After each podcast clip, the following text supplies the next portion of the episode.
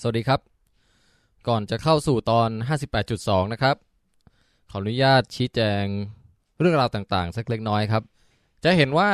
ช่วงที่ผ่านมาเนี่ยเอ่อเว้นระยะห่างไปค่อนข้างนานเลยนะฮะ ระหว่าง 58.1 กับ 58.2 เนี่ยครับเอ่อคืออย่างนี้ครับ คือเดือนที่ผ่านมาเนะครับ ถ้าใครติดตามความเคลื่อนไหว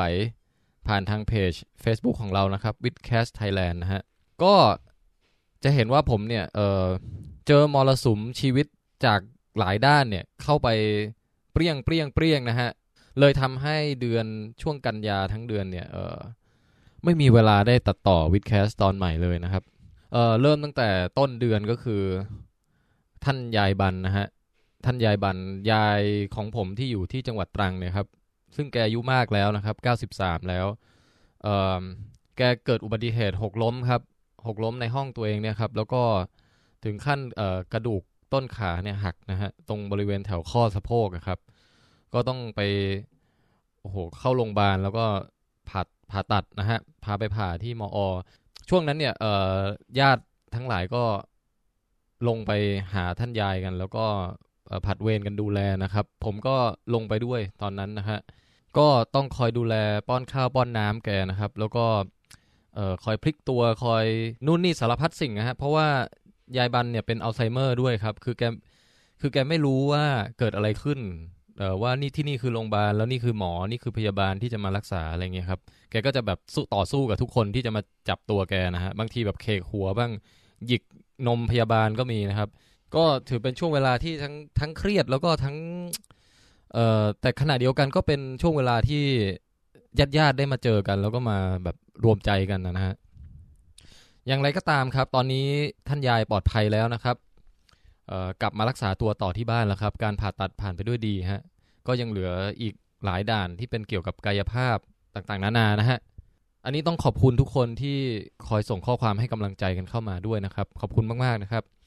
ผู้ฟังคนไหนที่มีญาติผู้หลักผู้ใหญ่เอ่อเจ็บป่วยต้องเข้าโรงพยาบาลอะไรต่าง ๆ นี่ก็ ทางวิดแคสเราก็ขอเป็นกำลังใจให้ด้วยเช่นกันนะครับ มีเรื่องราวอะไรก็มาแบ่งปันแชร์กันได้นะฮะ เออจริง ๆ การได้ลงไปดูแลยายอยู่พักใหญ่เนี่ย ก็มีสิ่งที่ได้ตระหนักแล้วก็ได้เรียนรู้หลายอย่างกันนะฮะ ยังไงเดี๋ยวถ้ามีโอกาสไว้คุยกับปองแปงกับอบัน แล้วก็จะเล่าเรื่องราวความรู้สึกให้ฟังนะครับเอาละอันนั้นก็คือ ความวุ่นวายของครึ่งเดือนแรกกันยาที่ผ่านไปฮะที่ทำให้หายไปนะครับ ทีนี้ครึ่งเดือนหลังเนี่ยก็คือเป็นเรื่องราวของเดทไลน์ที่ข้างค้างมานานฮะนั่นก็คือการส่งเปเปอร์วิชาการว่าด้วยงานวิจัยปริญญาเอกของผมนะครับ ซึ่งถ้าใครติดตามวิดแคสเนี่ยก็จะเห็นว่า ผมปลุกปั้มกับเรื่องนี้มาตั้งแต่สมัยรัตนโกสินทร์ตอนต้นนะนะฮะก็เอ่อ ตอนนี้เนี่ยมันดำเนินมาถึงขั้นสุดท้ายจริงๆแล้วครับ ก็คือว่าจริงๆ ตัววิทยานิพนธ์น่ะตัวเล่มน่ะส่งดีเฟนผ่านส่งเล่มอะไรไปประมาณ 2-3 ปีแล้วครับ แต่ตั้งแต่นั้นมาเนี่ยผมก็ต่อสู้กับการทำยังไงให้เข็นเปเปอร์ฉบับเนี้ยฮะ ที่มันเป็นการสรุปงานวิจัยออกมาให้เหลือแค่ไม่กี่หน้าเนี่ยเออส่งไปตีพิมพ์ในวารสารระดับนานาชาติให้ได้นะครับ ส่งไปที่หนึ่งเขาก็เซโนกลับมา ส่งไปอีกที่หนึ่งเขาก็บอกว่า เอ้ย มันยังต้องแก้อีกเยอะเลยก็อืมก็อาจจะเป็นเรื่องธรรมดาที่ต้องแก้อยู่แล้วนะฮะ แต่ว่าคือบางทีมันก็ถอดใจบ้างอะไรบ้างก็เอามาดองไว้นะฮะ พอฮึดขึ้นมาสู้ก็แบบแก้ส่งไปอีกรอบนึง พอส่งไปอีกรอบนึงเขาก็บอกกลับมาเอ้ยยังต้องแก้อีก อื้อหือแล้วครั้งเนี้ยครับเป็นการแก้ครั้งที่คิดว่าน่าจะเป็นเขาเรียกเมเจอร์รีวิชั่นก็คือแก้ครั้งใหญ่สุดแล้วเนี่ยครับ เออคือ คือถ้าไม่ผ่านอีกนี่ผมอาจจะไปบวชแล้วนะฮะ ก็ส่งไปแล้วครับ ส่งไปเรียบร้อยใช้เวลาทำหามรุ่งหามค่ำในช่วงครึ่งเดือนหลังของกันยาเนี่ยครับ ตอนนี้ก็ส่งไปแล้วนะฮะ รอลุ้นผลอย่างเดียวว่า คณะกรรมการผู้ทรงคุณวุฒิจากเอ่อวงการแมลงวงการหิ่งห้อยทั้งหลายเนี่ย จากทั่วโลกนะฮะเขาจะแอปพรูฟไหมว่าเอ่อสมควรให้ตีพิมพ์ได้อะไรอย่างเงี้ยนะฮะ ก็ถือเป็นประสบการณ์อีกอีกเรื่องหนึ่งนะครับที่ ไว้เดี๋ยวคุยกับปองแปงกับอาบันได้แชร์เรื่องราวได้ว่าเฮ้ยการจะก้าวขาแรกเข้าสู่วงการ เป็นนักวิทยาศาสตร์คำว่าเป็นนักวิทยาศาสตร์อย่างแท้จริงเนี่ยมันมันยากมากเหมือนกันนะครับ เพราะฉะนั้นตอนนี้เนี่ยเป็นเป็นนักสื่อสารวิทยาศาสตร์ไปก่อนแล้วกันครับ ถือว่าเป็นสิ่งที่ อาจจะไม่ได้ง่ายเหมือนกันแหละ แต่ว่าอย่างน้อยเนี่ยเออมีมีเขาเรียกอะไร มีความเป็นธรรมชาติที่เข้ากับผมมากกว่านะครับ มากกว่าการทำวิจัยทางวิทยาศาสตร์อย่างจริงจัง ก็ขอบคุณทุกท่านนะฮะ ที่เห็นอกเห็นใจช่วยลุ้นช่วยเชียร์ แล้วก็รอคอยฟังวิดแคสกันมาโดยตลอด ไม่ว่าจะเป็นช่วงที่หายไปนานขนาดไหนนะครับเอ่อนี่แหละครับ กลับมาแล้วครับ แล้วก็ตัดต่อให้ท่านฟังเสร็จแล้วด้วยครับสำหรับเอพิโซดที่ 58.2 นี้นะฮะ มีกิจกรรมให้ร่วมสนุกเล็กน้อยด้วยครับ เป็นการบ้านนะครับ ก็คือว่าระหว่างที่ฟังไปเนี่ย อ่า ลองแกะปริศนาดูครับว่าธีมที่เชื่อมโยงเรื่องราวทั้งหลายที่เล่ามาตั้งแต่ 58.1 มาจนถึง 58.2 เนี่ย มันมีอะไรบ้าง มีธีมอะไรบ้างนะฮะ อันนี้ผมผมบอกก่อนไม่มีคำตอบที่ถูกต้องที่ผมคิดไว้ล่วงหน้านะครับ เพียงแต่ว่าผมอยากจะตั้งเป็นเอ่อกระทู้ปลายเปิดให้ทุกท่านได้ร่วมแสดงความคิดเห็นเข้ามานะฮะ เพราะว่าตอนนี้มันจะเป็นตอนตัดสลับระหว่างการเดินทางของปองแปงนะฮะกับการเดินทางของผมกับอาบันที่ไปบอร์เนียว ของปองแปงนี่ก็ไปดูสุริยุปราคา แล้วก็ไปผจญภัยท่องอเมริกานะครับ แต่ผมว่ามันมีธีมที่เชื่อมโยงบางอย่างระหว่างสองเรื่องนี้อยู่นะครับธีมนั้นคืออะไรในทัศนะของท่านนะฮะเขียนเป็นคอมเมนต์อ่าเป็นคอมเมนต์แล้วกันจะได้คึกคักหน่อย มาแปะไว้นะครับในโพสต์ประจำตอนนี้นะฮะประจำตอน 58.2เนี่ยนะครับ แล้วเดี๋ยวใครก็ตามที่ร่วมแสดงความคิดเห็นภายใต้หัวข้อเนี้ยท่านชื่อของท่านนะฮะจะได้ถูกนำเข้าสู่เอ่อกล่องหฤหันครับ ที่ผมจะเขย่านะฮะเขย่าแล้วก็ดึงออกมาหนึ่งชื่อสำหรับแจกรางวัลครับ ช่วงนี้ของรางวัลเยอะนะฮะเอ่อทั้งของจากสกวบ้างของจากเอ่อเชฟลอนก็มีนะฮะเชฟลอนโครงการ Enjoy Science ที่เดี๋ยวนี้ก็เริ่มที่จะมีเอ่อการร่วมงานกับวิดแคสเกิดขึ้นนะครับ จะเป็นร่วมงานอะไรบ้างนี่เดี๋ยวค่อยติดตามกันต่อไป แต่ว่าอย่างน้อยเนี่ยเขาเตรียมของแจกสำหรับการเล่นเกมอะไรทั้งหลายไว้ได้อีกหลายตอนเลยครับนะฮะรวมทั้งของวิชงวิชช็อปอะไรบางชิ้นเนี่ยก็ไม่ได้ราคาแพงมากก็เอามาเป็นของแจกได้นะฮะซึ่งก็เออเนี่ยฮะส่งกันเข้ามา แล้วก็เดี๋ยวผมจับฉลากดูว่าใครจะได้รางวัลไปนะครับอ๋อเรื่องสุดท้ายครับลืมบอกไปเลยครับ จริงๆ อันนี้จริง ๆ เป็นสิ่งที่สำคัญสุดแล้วก็ตั้งใจจะพูดมากที่สุด ในในการเกริ่นนำเนี่ยนะฮะนั่นก็คือความตระหนักอย่างหนึ่งของผมในช่วงที่หายไปครับ ความตระหนักนั้นเนี่ยก็คือว่าเออเอาสั้นๆเลยนะฮะคือโคตรอยากได้ทีมงานมาช่วยเลยครับ คือคืออ่ะผมผมได้ตระหนักถึงข้อดีว่าเอ่อความฟินว่าเฮ้ยในส่วนของวิดช็อปเนี่ยแล้วในส่วนของทำเอกสารเอ่อโครงการวิทย์ไทยสกวทั้งหลายเนี่ย ผมได้ทีมงานช่วยแล้วตรงเนี้ยนะฮะมีน้องไอรินกับน้องแตงโม ซึ่งก็เป็นเอ่อผู้ฟังทั้งคู่นะครับ ที่มาตอนนี้ได้มาเป็นเพื่อนร่วมทีมกันนะฮะซึ่งพอมีคนช่วยแล้วปุ๊บเนี่ยโอ้โห ผมรู้สึกอิ่มเอมจิตใจมากเลยครับ เพราะว่าระหว่างที่ผมไปดูแลยายก็ดี หรือระหว่างที่ผมไปเอิ่มอะไรนะ นั่งเขียนเปเปอร์ก็ดีเนี่ยนะฮะเฮ้ยกิจกรรมของวิดแคสหลายๆอย่าง มันยังดำเนินต่อไปได้นะฮะแต่ขณะเดียวกันครับ งานด้านหนึ่งที่ไม่เดินเลยเวลาผมไม่ว่างเนี่ยนะครับ ก็คืองานด้านตัดต่อครับ ใช่แล้วครับ การตัดต่อเนี่ย พอผมไม่อยู่ปุ๊บนี่คือ โอ้โหดองดองทับถมเลยนะฮะอย่างกับคือปล่อยทิ้งไปนานกว่านี้ อาจจะกลายเป็นฟอสซิลแล้วอะครับ ซึ่งก็น่าเสียดายเพราะว่าจริง ๆ อัดนู่นอัดนี่อัดนั่นไว้คอนเทนต์เนี่ยที่ยังไม่ได้ตัดต่อเนี่ยนะฮะมีอยู่เยอะมากเลยครับ ยังไม่ได้มีเวลานั่งลง เอ่อดูว่าจะทำยังไงกับไฟล์เหล่านี้ดีนะฮะ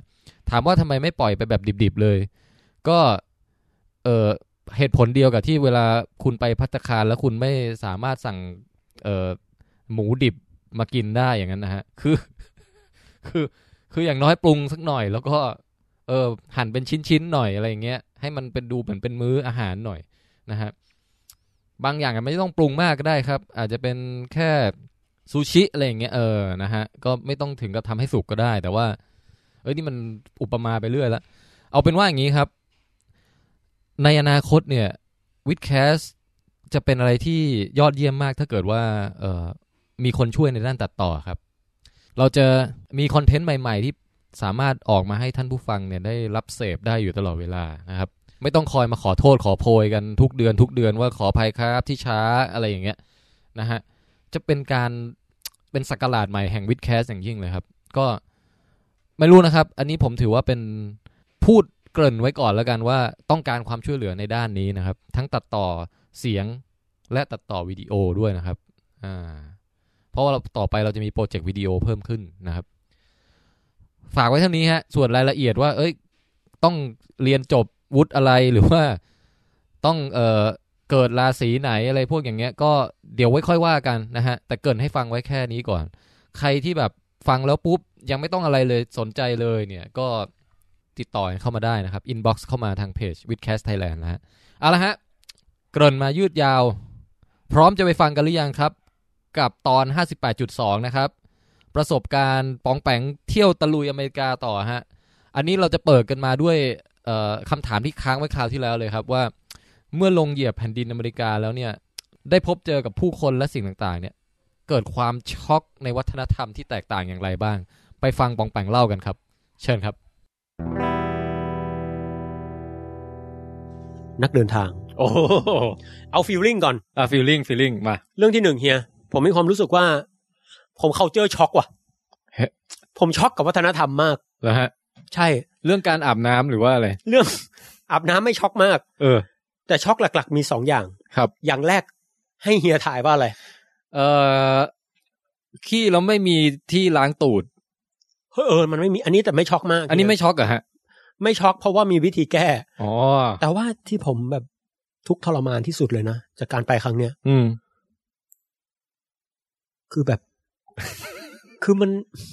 คือผมนึกแล้วผมไม่ไม่อยากพูดอะมันทรมานจริง คือในสิบวันที่ไปอะพี่ สิ่งที่ทำให้ผมทรมานที่สุดคืออาหาร อืม ผมไม่เคยคิด ผมไม่เคยรู้เลยนะว่ากะเพราแม่งมีคุณค่า ผมไม่เคยรู้เลยว่าข้าวไข่เจียว มีคุณค่า ผมไม่เคยรู้เลยว่าอีต้มยำกุ้ง เออ หมูปิ้ง หรือแม้แต่ผัดซีอิ๊วอะเฮีย เออ แม่งมีคุณค่า นิดนิดพวกประเทศต่างๆ ที่ปองแปงไปมานี่ มันมีของที่ถูกปากหมดเลยใช่ไหม มีหมดเลย แล้วแต่ละอย่างอะเฮีย เออ มันก็โอเคทั้งนั้น อ่ะฮะ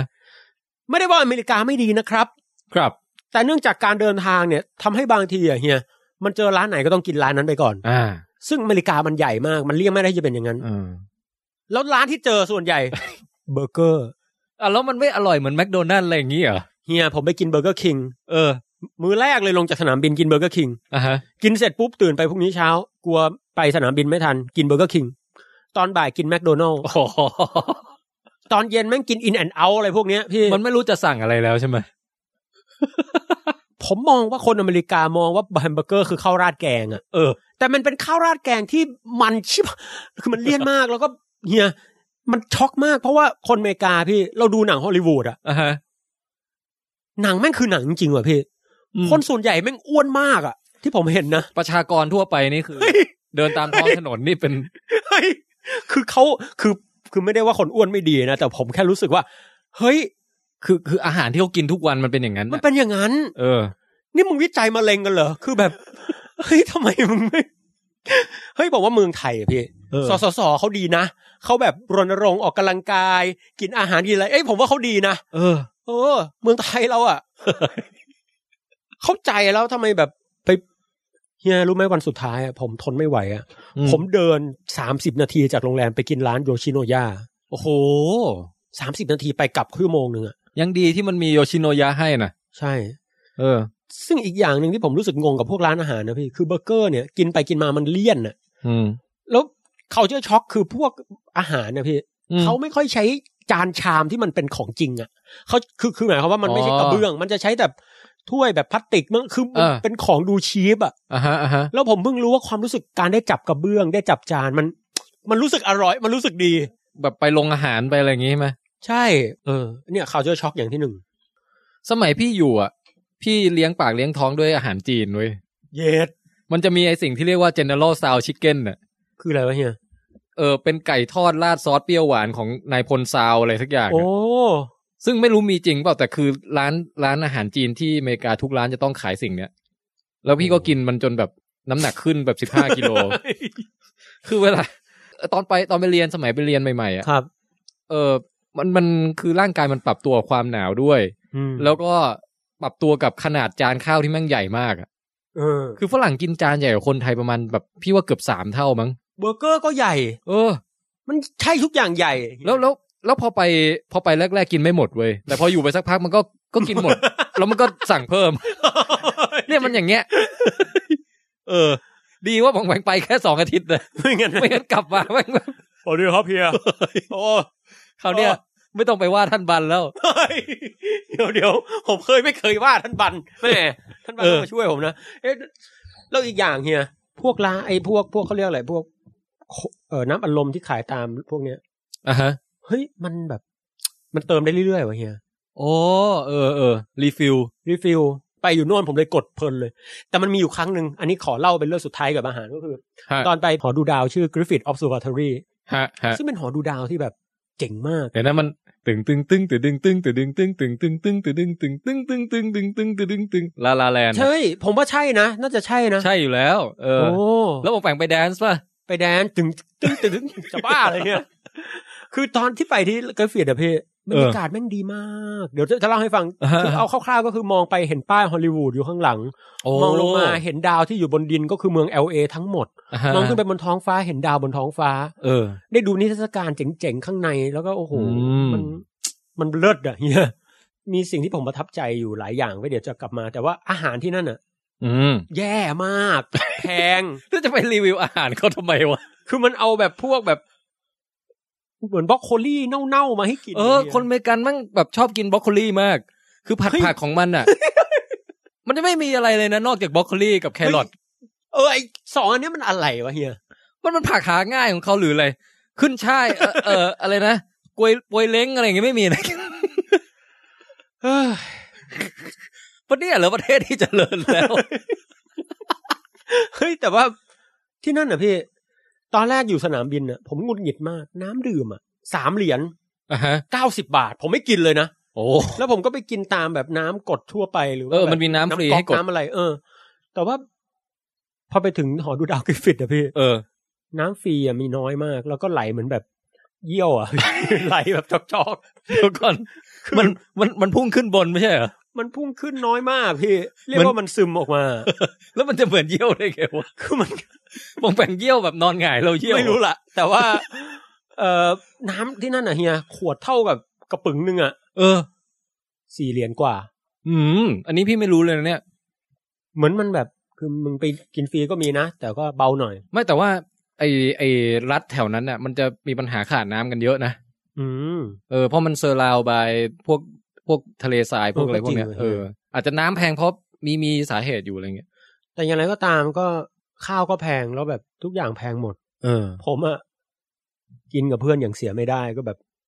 ซื้อข้าวมากินเสร็จปุ๊บก็นั่งมองหน้ากันกินน้ำเปล่าหน่อยดีว่าแม่งแพงว่ะ เออ ก็เห็นโต๊ะข้างๆเฮีย อ่ะฮะ มีน้ำเปล่าอยู่ในอยู่ในแก้วอ่ะ อือฮึ ผมก็เลยแบบ เฮ้ย มึงไม่ได้ซื้อขวดน้ำแปลว่า มันมีน้ำกดฟรี อ๋อ ก็เลยเดินเข้าไปในร้าน เออ มีผมมีเพื่อนอีกสองคน ไอ้สองคนนั้นน่ะ เช็คสกินให้ผมดูบอกว่า เฮ้ย ไอเด็กคนนั้นมันมากดตรงเนี้ย คือมันเป็นป้ายแบบอะไรไม่รู้พี่เขียนว่าเลมอนเนด อืม แล้วก็ดันเข้าไปเป็นน้ำเปล่าเว้ย เออ สองคนนั้นก็เลยดันเข้าไปบ้าง ตามด้วยผม เออ จอกออกมา แล้วก็กิน ผมก็กิน เฮ้ย น้ำเปล่าอะไรมะมันมันหวานหวานๆเปรี้ยวๆมองตรง เฮ้ยเชี่ยแม่งคุณ เอ้ย แล้วมันก็เขียนว่า free drinking water อะไรอย่างเงี้ยพี่ก็เฮ้ย เอาใหม่ดิดันเข้าไป มันก็เป็นน้ำขุ่นอีก กินเข้าไป เฮ้ยเลมอนเนดแล้วหันไปทางไอ้คนคิดเงินนะพี่ เออ แม่งหันมามองแบบตาแบบเหมือนแบบอาฆาตอะไรสักอย่าง นี่มันเด็กเบ้อจากประเทศ แล้ว โลกที่สามหรืออะไรวะ แล้วแล้วผมก็มองไปที่ตรงไอ้ตู้กดอ่ะ เออ พอมองดีๆอ่ะ ไอ้ป้ายที่ดันเข้าไปอ่ะพี่ ไอ้ตรงที่ดันเข้าไปอ่ะพี่ เออ ตรงมันมีหัวเล็กๆ อยู่หัวหนึ่งเขียนว่า water อืม ก็เลยลองกดดูแกรกอ๋อ ถ้ากดไอหัวเล็กๆ นั่นน่ะ ถังน้ำเปล่าที่อยู่ข้างๆอ่ะ มันจะเอาน้ำเปล่าไหลออกมา ผมก็กินน้ำเปล่าอ้าอร่อย เพราะหันไปมองเพื่อน เพื่อนแม่งวิ่งหนีไปแล้วอะ เดี๋ยวก่อนเนี่ยเหรอเรื่องราวการประจนภัยในอเมริกา พูดง่ายๆคือ แล้วผมก็ฟิวตาม พูดง่ายๆคือ ไปขโมยกินน้ำมะนาวฟรีโดยไม่ได้ตั้งใจ แล้วแล้วคนขายมองหน้าเนี่ยนะ คนคนขายหันมามองแบบ แล้วผมก็เฮ้ยไปตามเพื่อนเฮ้ยเฮ้ยยังไงวะผมบอกไม่รู้อะออกมาแล้วป้าแค่นี้แหละ เราทำโดยไม่รู้เท่าไม่ถึงการ เฮ้ยแล้วแล้วป๋องมีปัญหากับการแบบ เออไปไปอะไปดูเมนูแล้วสั่งอาหารอะไรอย่างงี้ไหม มีปัญหาอยู่สองครั้ง อ่าฮะ ครั้งแรกคือไปกิน เอ่อเบอร์เกอร์ร้านหนึ่ง เออ แล้วผมไม่รู้จะเอาอะไร ก็เลยชี้บอก number three โอ้ อืม ชัดเจน นะชัดเจน number three ก็บอก yes anything else no thank you แล้วพนักงานแม่งเบอร์เกอร์มาวางให้ผม ปัง เออ โค้กปัง แล้วก็มี พวกนั้นเขาจะให้เฟรนช์ฟรายมาอีก เออ ปัง yes thank you ปรากฏว่ายังไม่ปล่อยผมไปเว้ยพี่ อ้าว เอามาวางอีกชุดหนึ่งปัง เฮ้ย มองดีๆ เฮ้ย number three combo set คือการออกเสียงไม่มีปัญหา ไม่มี แต่แต่เสือกเข้าใจผิดตั้งแต่แรก แต่คือเสือกชีม่วงไงพี่ เปี้ยงเข้า ไป โอ้โห คอมโบเซต โอ้โห แล้วแล้วเป็นไง ต้องแจกจ่าย แจกจ่าย อีกครั้งหนึ่งที่มีปัญหาคือไปร้านชื่อ The Counter ซึ่งคุณน้องส้มแนะนำมา นะฮะ ผมก็ไปน้องส้มซึ่งเป็นแฟนรายการแนะนำมา ส้มจี๊ดมาฮะ ใช่ฮะ อืม ผมก็ไปกินไว้ยพี่ อืม ผมก็เดินเข้าไปแบบเวอร์ๆเพราะว่าร้านแม่งดูหรูมาก อืม ตอนแรกนึกดูข้างนอกดูกากมาก เดินเข้าไปแบบหรูเป็นเคาน์เตอร์แบบ อืม ผมก็แบบ เขาก็ hello how do you do ผมก็บอก เออ เย่บัลฟักกะ ยังยังยัง อ๋อ เฮ้ยไปนั่นผมไม่พูดเลย อ๋อ นะ เหรอเหรอ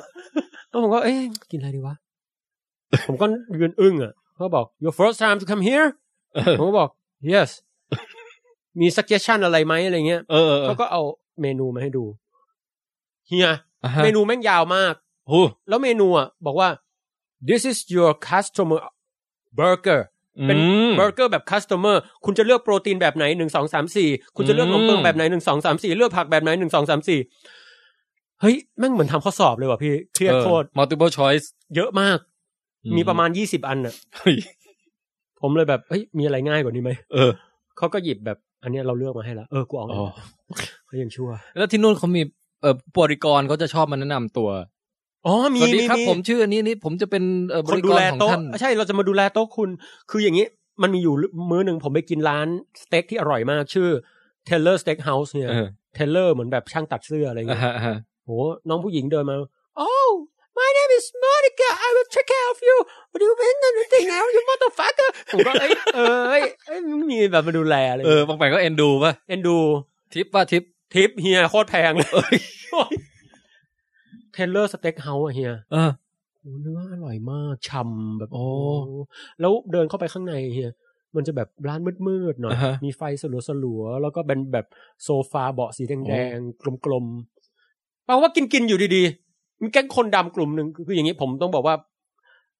คนดำเพราะว่าเขาผิวดำอะนะฮะ คนผิวดำ คน อ่ะ ผิวดำเขาก็บอก เออ ว่าจู่ๆแบบเอาแก้วลุกขึ้นมา ถือแก้ว อ่าฮะ แล้วก็หยิบช้อนมาเคาะแกล้งแกล้งแกล้ง เออเออ everybody listen here please everybody นี่คือในใจกูต้องฟังมึงด้วยเหรอเนี่ย เออ แล้วเขาก็ เฮ้ย พูดกันแบบคนละคนละยาวๆประมาณสักนาทีสองนาทีคุยคุยบ้าความในใจอะไรไม่รู้พี่ แล้วบางคนก็ขำอะไรกัน แล้วก็เฮ้ยผมงงคือมันมีงี้ด้วยนะ เขาแบบมีเบิร์ดเดย์มีอะไรกัน หรือจะประกาศงานมั่นอะไร ป เปล่ากระาศอะไรสักอย่างอ่ะ ผมไม่รู้อ่ะแต่แบบจู่ๆก็พูดกันขึ้นมาแล้ว คือผมคุยคุยๆกันอยู่ก็ต้องฟัง เออ แล้วก็ฟังไม่รู้เรื่อง แล้วก็ แต่สักพักจู่ๆพีคเฮีย เออ จู่ๆก็มีเสียงแบบ And there's the love of มันเสียงร้องเพลงมา I and B อ่ะ ใช่ แล้วแบบฮะมาโชว์อะไรตรงนี้เฮ้ยเจ๋ง แล้วพอร้องเสร็จปุ๊บก็มี วีดตบมือกันใหญ่ เอ้ย บางคนลุกลุกขึ้นยืนด้วยนะเฮีย เออ แล้วก็บอกหมอหมอเอาอีกเอาอีกอะไรเงี้ยเออ มีอะไรแปล มี ก มี culture shock ที่เราแบบอยู่เมืองไทยไม่ได้เห็นอะไรอย่างเงี้ยนะ ๆมีเขาจะช็อกอย่างที่สองคือ ฮะ คนที่นั่นไว้ยเฮีย มันจะทักหาอะไรกันเป็นเรื่องปกติมาก เลย คือแบบคนไม่รู้จักกันน่ะพี่ เออ สมมติ เออ ผมผมวันนี้ผมเจอหน้าเฮีย ผมไม่รู้จักเฮียนะ อ่ะฮะ อ้าวพี่เป็นไงบ้างครับบายดีเปล่า เออบายดีบายดี โอ้ เฮ้ยแล้วแล้วแล้วหนุ่มเราเป็นไง สบายดีพี่ไปไหนมามั้งครับวันนี้ อ๋อ โอเคไหม วันนี้วันนี้ไปเดินเล่นมาเนี่ย จูงหมามา เอ อ๋อ อ โอ้หมาไอยหมาตัวนี้ชื่ออะไรน่ารักมากเลยฮะ เออชื่อปองแปงเนี่ย อ๋อ ชื่อ ประมาณเนี้ย คือเขาจะชอบแบบ make conversation ใช่ปะ ใช่ เออ ผมไม่เคยเจอ อันนี้ในเมืองหรือว่าในตรงแบบแถบย่าน everywhere sir everywhere เออนะ คนไทยส่วนใหญ่เดินสวนกันจะก้มหน้าก้มตาต่างคนต่างอันนี่ใช่ไหม คือมันไม่มีใครทักอะไรกันเป็นเรื่องปกติ อืม แต่เนี่ยอย่างน้อยๆนะ ต้องหันมาแล้วก็พยักหน้าให้กัน ใช่ แล้วก็ส่ง หรือ ยิ้ม อา นิด ก็ต้ หน่ อ อง ย ยิ้ม ใช่ เออ คือถ้าไม่ทำนี่ผมรู้สึกผมผิดมากเลย แล้วปองแปงส่งยิ้มปะ ยิ้มเฮียหลังๆก็ต้องยิ้ม แล้วก็แบบเฮ้ย เออ อย่างน้อยตื่นเช้ามาแทบทุกคนนะทักกันแบบ good morning เออบ างทีก็ how do you do ผมก็ไม่รู้ว่าเออกูต้องตอบไหมเนี่ย อยากรู้กูจริงเปล่า เออ แล้วก็หลังๆก็เลย I'm good เฮ้ยแล้วบอกไปว่าวัฒนธรรมนี้น่าจะอิมพอร์ตกลับมาไหม เฮ้ยผมว่าดีนะ เออ ทำให้เรารู้จักคนง่ายขึ้น มีอยู่ครั้งหนึ่งผมไปยืนอยู่ตรงหอศิลป์นะเฮีย เออ ประทับใจสุดสองครั้ง ไปยืนอยู่ตรงหอศิลป์มองภูเขาถ่ายรูปไป อืม จู่ๆมีผู้หญิงคนหนึ่งเดินมาบอก When you look at this mountain what you think โอ้เฮ้ย คุณมองภูเขาแล้วคิดอะไรอยู่ เอ้ากูคิดในใจคิดอะไรก็เรื่องของกู แต่ผมก็เลยบอกว่า it's beautiful คือถ้าเป็นในหนังอะเฮีย เดี๋ยวๆ it's beautiful just like you อ no ย่างนั้นป่ะอย่างนั้นป่ะ no you are not beautiful ไม่แต่ตอนนั้นอะคือถ้าเป็นในหนังเฮียมันก็จะมันจะมีไดอะล็อกกวนๆเยอะๆหน่อย เออใช่ใช่ แต่ตอนนั้นผมแบบเออมันก็สวยดีอะก็แบบ เออ เออ ก็จริงนะ เมืองที่ฉันมาเนี่ย ก็มีภูเขาแต่ไม่สวยขนาดนี้ อืม ผมงงฮะแล้วผมก็ถาม เอ้าไปอยู่เมืองไหนมาครับ เขาบอกอยู่ฟลอริดา นี่พอพูดไทยได้แล้วเหรอ ไม่ไม่ไม่ อ๋อ แปลแปล โอเคโอเค แปลแล้ว วุ้นแปลภาษานะฮะ แปล เออ เออ แล้วเนี่ย คุณน่ะ อ๋อ ผมมาจากประเทศไทยครับ เหรอ เพิ่งเคยมาเอลเอใช่ไหม ครับ รู้ได้ไงเนี่ย เออ ก็ไม่รู้สิ คุณดูแบบ alert ตลอดอะ อ๋อเขารู้เลยเหรอคุณดูชนบทอย่างงี้ป่ะ เออ ไม่รู้เหมือนกันเนี่ย แต่ประเด็นคือแบบเฮ้ยมันคือคุยกันไปเรื่อยๆเลยนะเฮีย เออ แล้วเขาก็แบบไม่ไม่ไม่ได้จะมาคุกคามอะไร ก็เขาชวนคุยธรรมดานะ คุยธรรมดาไม่เราก็ไม่ได้พิศวาสไม่อะไรแล้วก็สักพัก เออ ก็แบบ โอเค good to see you อืม have a good day เออ have a nice day แค่เนี้ยจบ เออ แล้วก็อีกครั้งหนึ่งที่ประทับใจคือมีอยู่วันหนึ่งเฮีย ผมนั่งรถเมล์เที่ยว แล้วหลงทาง โอ้ แล้วกว่าจะกลับคือรถเมล์อะเฮีย ชอบขับแบบ ออกนอกเส้นทางใน Google Map อะ เฮ้ยนี่ปองแปงกล้าหาญมากเนี่ย นะ ขึ้น ฮะ กล้าขึ้นรถเมล์เลยเหรอ ใช่ โอ้ เที่ยวคนเดียวด้วยรถเมล์เฮียถาม Google Map แล้วนั่งรถเมล์เอาเพราะว่าแท็กซี่มันแพง อ๋อเอ นั่ อง รถเมย์สองเหรียญ เอาแล้วสับเวย์อะไรพวกเนี้ย สับเวย์ขึ้นยาก อ๋อเหรอ เออ แล้วไอ้รถเมย์เนี่ยมันมันค่อนข้างตรงเวลา อืม แต่ว่ามันแค่ออกนอกเส้นทางตามเนี่ยคือมันคงอัปเดตใหม่แต่ว่า มีอยู่ครั้งหนึ่งงง เฮ้ย Google Map บอกมาตรงเนี้ย แล้วเฮียเหมือนแบบเหมือนเหมือนตอนนี้ผมอยู่อารี อืม แล้วรถเมย์อะป้ายรถเมย์มันอยู่ตรงสนามเป้า อ่ะฮะ แต่ผมเดินไปตรงอนุสาวรีย์ชัยแล้วอะผมไม่เห็น อืม ป้ายรถเมย์เลย อ้าว ผมก็เดินกลับมาผมวนอยู่อย่างเงี้ย จนเหงื่อผมแตกซิกเลยอะเฮียผมทนไม่ไหว ผมถามใครรู้ไหม ใครฮะ police officer excuse me excuse me uh where's this bus stop ผมก็ถามอยู่ในไอไอไอไอ Google Map อะ โอ้ ก็มีผู้ชายกับผู้หญิงยืนอยู่ ผู้ชายเนี่ยดูเหมือนจะไล่ผมด้วยแบบ กูไม่รู้กูไม่อยากตอบแกก็บอกว่าเออ just go over there เออ แต่ผู้หญิงบอกเอ้ยไม่มีเหรอเอ้ยมานี่มานี่เดี๋ยวเดี๋ยวดูให้ อืม แล้วแกก็ช่วยคิดใหญ่เลยนะแล้วก็บอกอ๋อรู้ละ เดินไปตรงเนี้ย มันมีบันไดขึ้น โอ้ ผมก็บอกเฮ้ยมันมีบันไดขึ้นจริงว่ะแต่มันดูเหมือนไม่ใช่บันไดไปป้ายรถเมล์เว้ยพี่มันเหมือนบันไดขึ้นไปบนสวรรค์ เอ้ย แล้วผมก็ขึ้น เพราะว่าบนนั้นอ่ะ เป็นเหมือนโทเวหรือทางด่วนอะไรไม่รู้อ่ะ แล้วมีรถเมย์จอดตรงนั้นจริง เออ ๆเออ what the fuck เฮียนึกภาพขึ้นบันไดเพื่อไปขึ้นรถเมย์อะผมไม่เคยทำไง เออ เออ นี่ก็ช็อก แล้วมีอยู่วันหนึ่งตอนสี่ทุ่มอะเฮียโอ้โหแม่ง อ่า ห ฮะ นาวมาก แล้วรถเมย์จะไปโรงแรมอ่ะ น้อยมาก รอ เอ แบบ อ ตอนนั้นรอไปครึ่งชั่วโมงแล้วยังไม่มา อืม ก็มีรถเมย์คันหนึ่งมา อืม แล้วระหว่างนั้นนะมีคนมารอ เออก่อนรถเมล์คันนั้นจะมามีคนมารอกับผมสี่คนเป็น เออคนผิวสีสองคนแล้วก็มีผู้หญิงคนหนึ่งก็มาคุยกับผมเนี่ยชวนคุย make conversation เออ แล้วป้าก็มาคุยกับผม แล้วลุงที่แบบเป็นคนผิวสีก็เดินมาคุยกับผม ผมถามผมถามว่าถามหน่อยดิเนี่ยตอนนี้มีแบงค์ห้าเหรียญเนี่ย อ่ะฮะ หยอดรถเมย์ได้ไหมก็บอก เออ หยอดได้แต่มันไม่ทอนนะ แล้วน้องผู้หญิงก็แบบ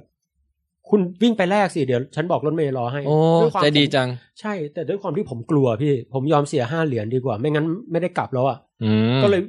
เดินขึ้นไปบนรถ แล้วผู้หญิงก็เอามือกันผมไม่ให้ขึ้น แล้วก็เดินขึ้นไปบอกว่าตะโกนบนรถเมย์เลยบอก มีใครแลกเหรียญให้ไอ้หนุ่มนี้ได้ไหมเพราะว่าเขามีแบงค์ห้าแต่เขาไม่มีแบงค์หนึ่งดอลลาร์ เออ มีไหมสักพักก็ไม่มีใครมีเขาก็รู้เขาดูกันในกระเป๋ากันทั้งรถเลยนะพี่ เออ ไม่มีจริงๆเขาก็ sorry ไม่มี เอ สัก อ พักคนขับรถเมย์ เฮ้ย บอกว่าอะไรรู้ไหม you can go in for free เฮ้ย เอาวหน้าเตรียมเหรียญไว้นะเออ เฮ้ยเจ๋งว่ะ โอ้โหซึ้งโคตรอะ นี่มันประสบการณ์ซึ้งน้ำใจอะเนี่ย ใช่ มันแบบ เฮ้ยอบอุ่นรู้สึกแบบผมก็เลยถามผู้หญิงว่าเอ้ยคุณชื่ออะไรบอกจอร์จีน่าเฮ้ย อืม ผมไม่เคยเจอคนใจดีขนาดนี้เลย แบบคุณใจดีมากเลยนะ เออ มา เออ LA ครั้งเนี้ยผมประทับใจคุณมากก็บอก yes I'm fabulous kind ผมบอกเฮ้ยมึงถ่อมตัวหน่อยก็ดี เออเออเฮ้ยแต่เจ๋งว่ะ ฮะ เออ เนี่ยผมก็เลยรู้สึกว่า เออมัน คือไม่เคยเดินทางไปเที่ยวแบบ แล้วเจออะไรแบบนี้เฮียเพราะปกติถ้าไปกับทัวร์ไปอะไรมันจะไม่ได้เจออะไรแบบนี้ แล้วคือเหมือนกับฝรั่งเขาจะมีอะไรเขาก็กล้าที่จะแบบลุกขึ้นมาพูดดัง ใช่ ๆ อะไรอย่างนี้มากกว่าคนไทยเยอะนะ ใช่ เออ คือจะคือเขาพูดดังคือการพูดตะโกนกับหลาย ๆ คนไม่ใช่เรื่องน่าอายสำหรับเขา อืม บางทีถ้าเจอคนผมเคยเจอครั้งหนึ่งมีคนมาแซงคิว โอ้โห มันพูดแบบเขาก็คือจริงมันก็เป็นสิทธิ์ของเขาซึ่งก็ถูกต้อ อ่าง ฮะ แล้วก็บอกว่า เฮ้ย where the queue นี่ก็เขาพูดแบบ เออเออ แล้วก็แบบไอ้นั่นก็เลยแบบจ่อยไปเลย อืม เออ มีวัฒนธรรมที่แบบว่าแสดงออกมากกว่าบ้านเรา โอ้โหเยอะมาก เออ ตอนที่พี่ไปอยู่อเมริกา พี่กลายเป็นคนเงียบๆไปเลยนะ เออ ขนาดอยู่นี่ว่าเราก็พูดมากแล้วอะไรอย่างเงี้ยนะ โอ้ย เหี้ยมันก็ เอออะต่อฮะต่อนี่นี่ที่เล่ามาหนึ่งก้อนเนี่ย คือเป็นเรื่องราวของ เขาเจอช็อก culture shock ใช่ อืม แต่เขาเจอช็อกจริง ป๋อง the shock ๆสปองเดชเขาเจอช็อกจริง ๆ ขออนุญาตให้ดูอันนี้ฮะ ฮะ มีอยู่วันหนึ่งผมนั่งรถเมล์เฮีย เออเออ แล้ว นี่ปผมองแปงควักเอ่อกล้องออกมาจะให้ดูรูปนะฮะ จะให้ดูวิดีโอครับ โอ้เป็นวิดีโอเหรอฮะ ครับ คือผมเองเนี่ยไปนั่งรถเมล์เนี่ยเฮียแล้วก็แบบอ่ะให้ดู แล้วป๋องไปถ่ายวิดีโอในรถมาด้วยเหรอ ครับ ตอนนี้ก็มองไปนอกหน้าต่างก็เห็นเป็นเมืองนะฮะ ถ้าเฮียฟังดีๆเฮียจะได้ยินเสียงผู้หญิงคนหนึ่งพูดตลอด non stop ยาหยาหยาเนี่ยเหรอ ซึ่งของจริงดังมากนะพี่ เออ พูดไม่หยุดเลย non stop คือแกแบบ พูดจนแบบล้ามไหลไฟดับ ซึ่งผมก็ฟังไม่ทัน อ่าฮะ แล้วก็เอ้ย หันไปดู เอ้ย ดูแกแบบคุยโทรศัพท์อย่างออกรถออกชาติมาก อืม ก็ไม่ได้ว่าอะไร แต่ว่า พอมองไปอีกด้านหนึ่งก็มีพี่คนผิวสีคนหนึ่งนั่งอยู่ กับผู้หญิงคนหนึ่งซึ่งก็เป็นผิวสีเหมือนกัน อือฮึ แล้วผู้หญิงก็หันมาหาผมแล้วบอกว่า Hey you speak English ผมก็บอกว่า yes a little แล้วนางก็เดินมาหาผม เออ คัมภีร์ไบเบิลเล่มเล็กๆ บอกว่า this is for you โอ้ God bless you ผมก็หยิบ โอ้ thank you แล้วก็เปิด โอ้ย มีแจกคัมภีร์ แล้วพอเขาแจกผมเว้ยพี่ อืม พอแจกผมผมเป็นคนแรกที่ได้นะ อืม จู่ๆนางเดินแจกทั้งรถเลย อืม God bless you ไปทั่วเลย เออเออเออเออ เฮ้ยมันเราไม่เจอแบบนี้บนรถเมล์ไทยอะ ไม่ค่อยเจอใช่ไหมไม่ใช่ไม่ค่อยเจอ ไม่เคยเจอ ไม่เคยเจอ เออ แล้วก็คนขับรถเมล์เนี่ยผมประทับใจตรงที่ว่า เออหลาย ๆ คนมีน้ำใจมาก แล้วก็หลาย ๆ คนเนี่ย ก็จะแบบ เออพอพอพอคนนั่งรถเมล์ลงอ่ะเขาก็จะตะโกนเลยพี่ อืม thank you เอ แล้ว อ คนขับก็จะบอก welcome เออ อะไรเงี้ยแบบ ใช่ใช่ใช่ ผมรู้สึกคนขับรถเมล์เขาเขาแฮปปี้กับการทำงานมาก ๆ แล้วก็แบบ อืม บางคนก็พูดสอนผมด้วยนะเฮีย อ่าฮะ มีอยู่ครั้งหนึ่งไอตอนที่ขึ้นป้ายรถเมล์สูง ๆ นั่นน่ะ อืม เหมือนมันเป็นโทโทเวย์หรืออะไรเขาก็ผมก็ไม่รู้ว่าเขาเรียกฟรีเวย์แต่ว่ามันสองจุดห้าเหรียญไว้ยพี่ อืม มันไม่ใช่สองเหรียญไง แล้วผมก็หยอดสองเหรียญ อืม แล้วก็บอกยู ผมก็บอกเอ้ยเรียกกูวะผมก็หันไป yes you come here ผมก็บอกว่า what เขาบอกว่าสองจุดห้านะ ไม่ใช่สอง เออ จริง ๆ คุณต้องหยอดอีก ผมก็บอกโอเค no no no คุณเพิ่งเคยขึ้นรถเมล์ใช่ไหม ผมบอกใช่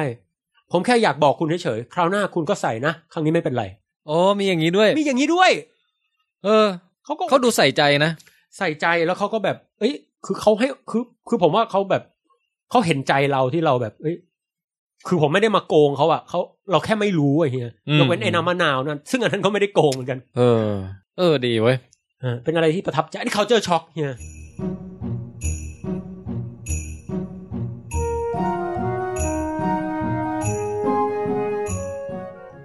เอาละครับสลับฉากไปดูผมกับอบันที่สารวัตรเกาะบอร์เนียวกันบ้างนะครับ อันนี้เป็นเหตุการณ์จากเอ่อวันก่อนหน้าที่ผมจะไปเที่ยวอุทยานบาโกะครับ ก็วันที่สองพวกเราก็ได้รับ เอ่อการคำสั่งจากท่านแม่มา เขาเรียกว่าอุปถัมภ์ท่านแม่เป็นคนสปอนเซอร์ทริปนี้ให้หมดเลยรวมทั้งวางแผนแผนอะไรให้หมด วางแผงเหรอ วาง วางแผงแล้ววางนี้ วางแผงวันนี้ใบไม้ที่หายไป อืม อืม ก็ท่านแม่แนะนำมาบอกว่าให้ไปชมนี่สิ ปีหนึ่งมีครั้งเดียว เทศกาลมิวสิกเฟสติวัลชื่อว่า Rainforest Music Festival อืม Rainforest World Music เออ World Music Festival ด้วย ค่าตั๋วร้อยห้าสิบกว่าลิงกิตก็ประมาณพันสองพันสามอะไรเงี้ยปะ ประมาณนั้นอ่ะ คือเป็น อืม งานเทศกาลดนตรีที่แบบเป็นเรื่องเป็นราวอ่ะ คือเข้าไปเสร็จแล้วอยู่ได้ทั้งวันจนถึงเที่ยงวันเที่ยงคืนตีหนึ่งตีสองอะไรเงี้ย คือแบบ อือฮึ มีมิวสิกตลอดเวลา แล้วก็ที่จัดคือเขาจัดที่สารวัก cultural village อือฮึ หรือใส่สำเนียงให้ดีกว่านี้คือสารวัก cultural village อืม อืมหมู่บ้านวัฒนธรรมสารวัก ไอหมู่บ้านเนี้ยโดยสถานที่อ่ะมันก็จะเป็นที่จำลองบ้านของชาวเผ่าต่าง อืม ๆ อาร์เคเต็กเจอร์แบบโบราณแบบของของชนเผ่าเลยอ่ะ อือฮึ เออแต่เขาทำใหญ่นะ ใหญ่ใหญ่ก็คือใหญ่เท่าของจริงได้อะ ของจริงก็ใหญ่อย่างนั้นเลยเหรอ จริง ๆ ของจริงใหญ่กว่านี้อีกถ้า คือ ลอง เหมือน ลองเฮาส์คือจริง ๆ คือ มันลองแบบสนามฟุตบอลนะพี่ คือ มัน คือ ลองลองอ่ะอันนี้คือมันทำมาครึ่งหนึ่งหรือหนึ่งในสามอะไรเงี้ย ต้องบอกคุณผู้ฟังนะฮะ อืม ว่าวัฒนธรรมของชาวเผ่าแถวเออเกาะบอร์เนียวเนี่ย คือเขาชอบอยู่กันเป็นแบบหมู่บ้านหนึ่งอะอยู่ในสิ่งก่อสร้างหลังเดียวอะคือจะเป็นทรงยาวหรือทรงสูงหรือทรงอะไรก็ กล แล้ว ม แต่ ก็ได้ เออแต่ละครอบครัวก็จะมาสร้างคอมเพล็กซ์กันอยู่เป็นไอสิ่งก่อสร้างเนี้ย ใช่ แล้วมีโถงตรงกลางร่วมกัน เออ แล้วก็อะถึงเวลานอนอะต่างคนเข้าห้องตัวเองไป แต่ว่าเวลาพื้นที่ส่วนกลางอะก็ออกมาเจอกันตรงระเบียงบ้าง ใช่ ตรงอะไรบ้างอะไรอย่าง ก็ เงี้ย เหมือนเหมือนบ้านของเรา แต่นี่มันไม่ใช่บ้านมันคือหมู่บ้าน คือหมู่บ้านอยู่ภายใต้หลังคาเดียวกันนะเอา Yes เงี้ยไม่ไม่ได้แบบแยกว่าเออบ้านนายเอบ้านนายบีอะไรคือทุกคนบ้านบ้านมันคือคอมเพล็กซ์เดียวกันหมด ใช่ใช่ใช่ แล้วแบ่งเป็นห้องห้องอย่างเงี้ย ใช่ใช่ ซึ่งก็เอ้ยเราว่าเจ๋งดีเหมือนกันนะ ใช่ใช่ เออแล้วแต่ละเผ่าก็จะมีภายใต้คอนเซปต์เนี้ยแต่ละเผ่าก็จะมีสถาปัตยกรรมที่ไม่เหมือนกัน ใช่ใช่ก็มีความใกล้เคียงแตกต่างกันไปว่ากันไป อืมแล้วก็ไอเขาจะเล่าวิลเลจเนี่ยก็คือมาจำลองว่าบ้านของแต่ละเผ่าจะเป็นแบบนี้ อืม อ่าเป็นเผ่าที่หนึ่งเผ่าที่สองเผ่าที่สามอะไรก็ว่าไป อืม แล้วก็เป็นจำลองใหญ่โตเป็นแอเรียใหญ่กว้างเลยอะเออ แล้วก็ไอ้มิวสิกเฟสติวัลที่จัดเนี่ย ก็จะแบบเอากิจกรรมต่างๆ ไปใส่อยู่ในบ้านเหล่าเนี้ย เช่น เดินขึ้นไปบ้านหลังหนึ่งก็จะเจอแบบ เออนักสีไวโอลินจากทั่วโลกมามารวมกันอยู่ แล้วไม่ใช่สีไวโอลินอย่างเดียวมีแบบเครื่องสีทั้งหลายอะ อือฮึ แบบว่าสีซอทิเบต สีเออซอยุโรปซออะไร อืม ซอสารพัดซออะ อือหือ ก็จะมาสีกัน ซอ แล้วก็ กุนแมน เออ ซอกกุนแมนก็มาด้วย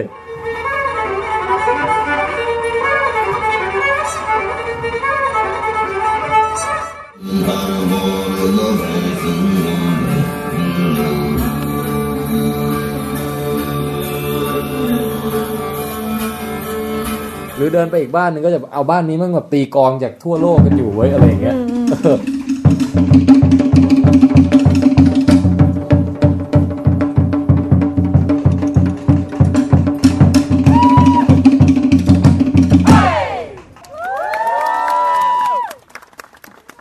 ก็ดูแบบสนุกสนานดี แล้ว เนาะ ก็มีมิกซ์ทั้งแบบทั้งโลกเก่าโลกใหม่ แล้วก็สลับด้วยอืมบูธของกินทั้งหลาย ใช่ใช่ อืมแล้วก็บูธเวิร์กช็อปทั้งหลายอาบามมีโอกาสไปร่วมเวิร์กช็อปมาด้วยอันหนึ่งนี่ ใช่ใช่ใช่ตอนแรกนะสารภาพนิดนึงว่าบายไม่ใช่แบบคอคอนเสิร์ตสักเท่าไหร่ อืม จะเป็นคนที่แบบไม่ค่อยชอบอะไรเสียงดังๆเบียดเบียดๆดัง ๆ แน่นๆอะไรอย่างเงี้ยแย่งกันอยู่แย่งกันฟังอะไรอย่างเงี้ย อืม คอนเสิร์ตเกาหลีเนี่ยยอมเคยซื้อตั๋วไปสุดท้ายก็รู้สึกว่าแบบมันมันมันยังไม่ใช่เหมือนกันเลยอะตอนนี้ก็แบบอามาเปิดหูเปิดตาเว้ยแต่สิ่งหนึ่งที่ทำให้ตื่นเต้นแล้วแบบวิ่งเข้าไปเลย คือเป็นซุ้มของเออสมาคมชาวจีนหรือไงสักอย่างหนึงอะแต่ว่ามันเป็นคือเขามี มัน เชฟ เวิร์เวิร์จริง แต่คือมีเชฟอยู่ไง แล้วเชฟเนี่ยเขากำลังนวดแป้งทำ อืม เป็นเส้นบะหมี่อยู่ อืมฮึ แล้วใช้มือนวดแล้วดึงมันเป็นเส้นๆแล้วแบบจากจากเหมือนก้อนซาลาเปาหนึ่งก้อนอะ อืม ดึงให้มันมันเป็นเส้นแบบอยู่บนมือเหมือนเหมือนเล่นเล่นพันพันด้าตอนเด็กอะ อืม แต่เนี้ยมันเป็นเส้นบะหมี่เล็กๆเรียวๆอะ อืม เราก็เลยไปทำเลย แล้วทำได้ไหม ก็พอตอนดึงปุ๊บ ดึงดึงดึงดึงดึงหมุนหมุนหมุนหมุนหมุนคือเขาให้ดึงแป้งเนี่ยแล้วหมุนหมุนหมุนหมุนหมุนหมุนแล้วก็มาทบกันอย่างเงี้ยแล้วก็ดึงดึงดึงดึงอย่างเงี้ยไปเรื่อยๆอะ อืม พอดึงปุ๊บปากเหมือนหนังกระติกอะ อืม ปลายมันสะบัดไปตบ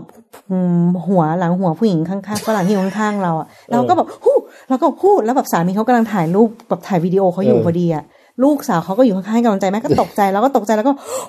เราก็เลยแบบตามภาษายกมือไหว้ก่อนเลย อืม แล้วก็นึกได้ว่าเขาไม่เข้าใจหรอกว่ายกมือไหว้คืออะไรแล้วก็ I'm sorry แต่เขาก็หัวเราะนะ เขาหัวเราะตลกหัวเราะกันใหญ่ทุกคนหัว แต่ตเราะอนตกใจนี่คือเราว่าตกใจจริง เราตกใจเองด้วยเขาก็ตกใจ แต่พอรู้ว่ามันไม่มีอะไรก็หัวเราะแล้วเขารู้มันอุบัติเหตุไง เออ อืมแล้วสักพักหนึ่งเราก็เลยปล่อยมุกว่า อ่าที่ทำแบบเนี้ย เพราะว่าฉันอิจฉาคุณไง เราเริ่มทำพร้อมกันนะคุณทำบะหมี่ได้แล้ว อืม อืมอะไรเงี้ย แต่หลังจากนั้นก็รู้สึก อืม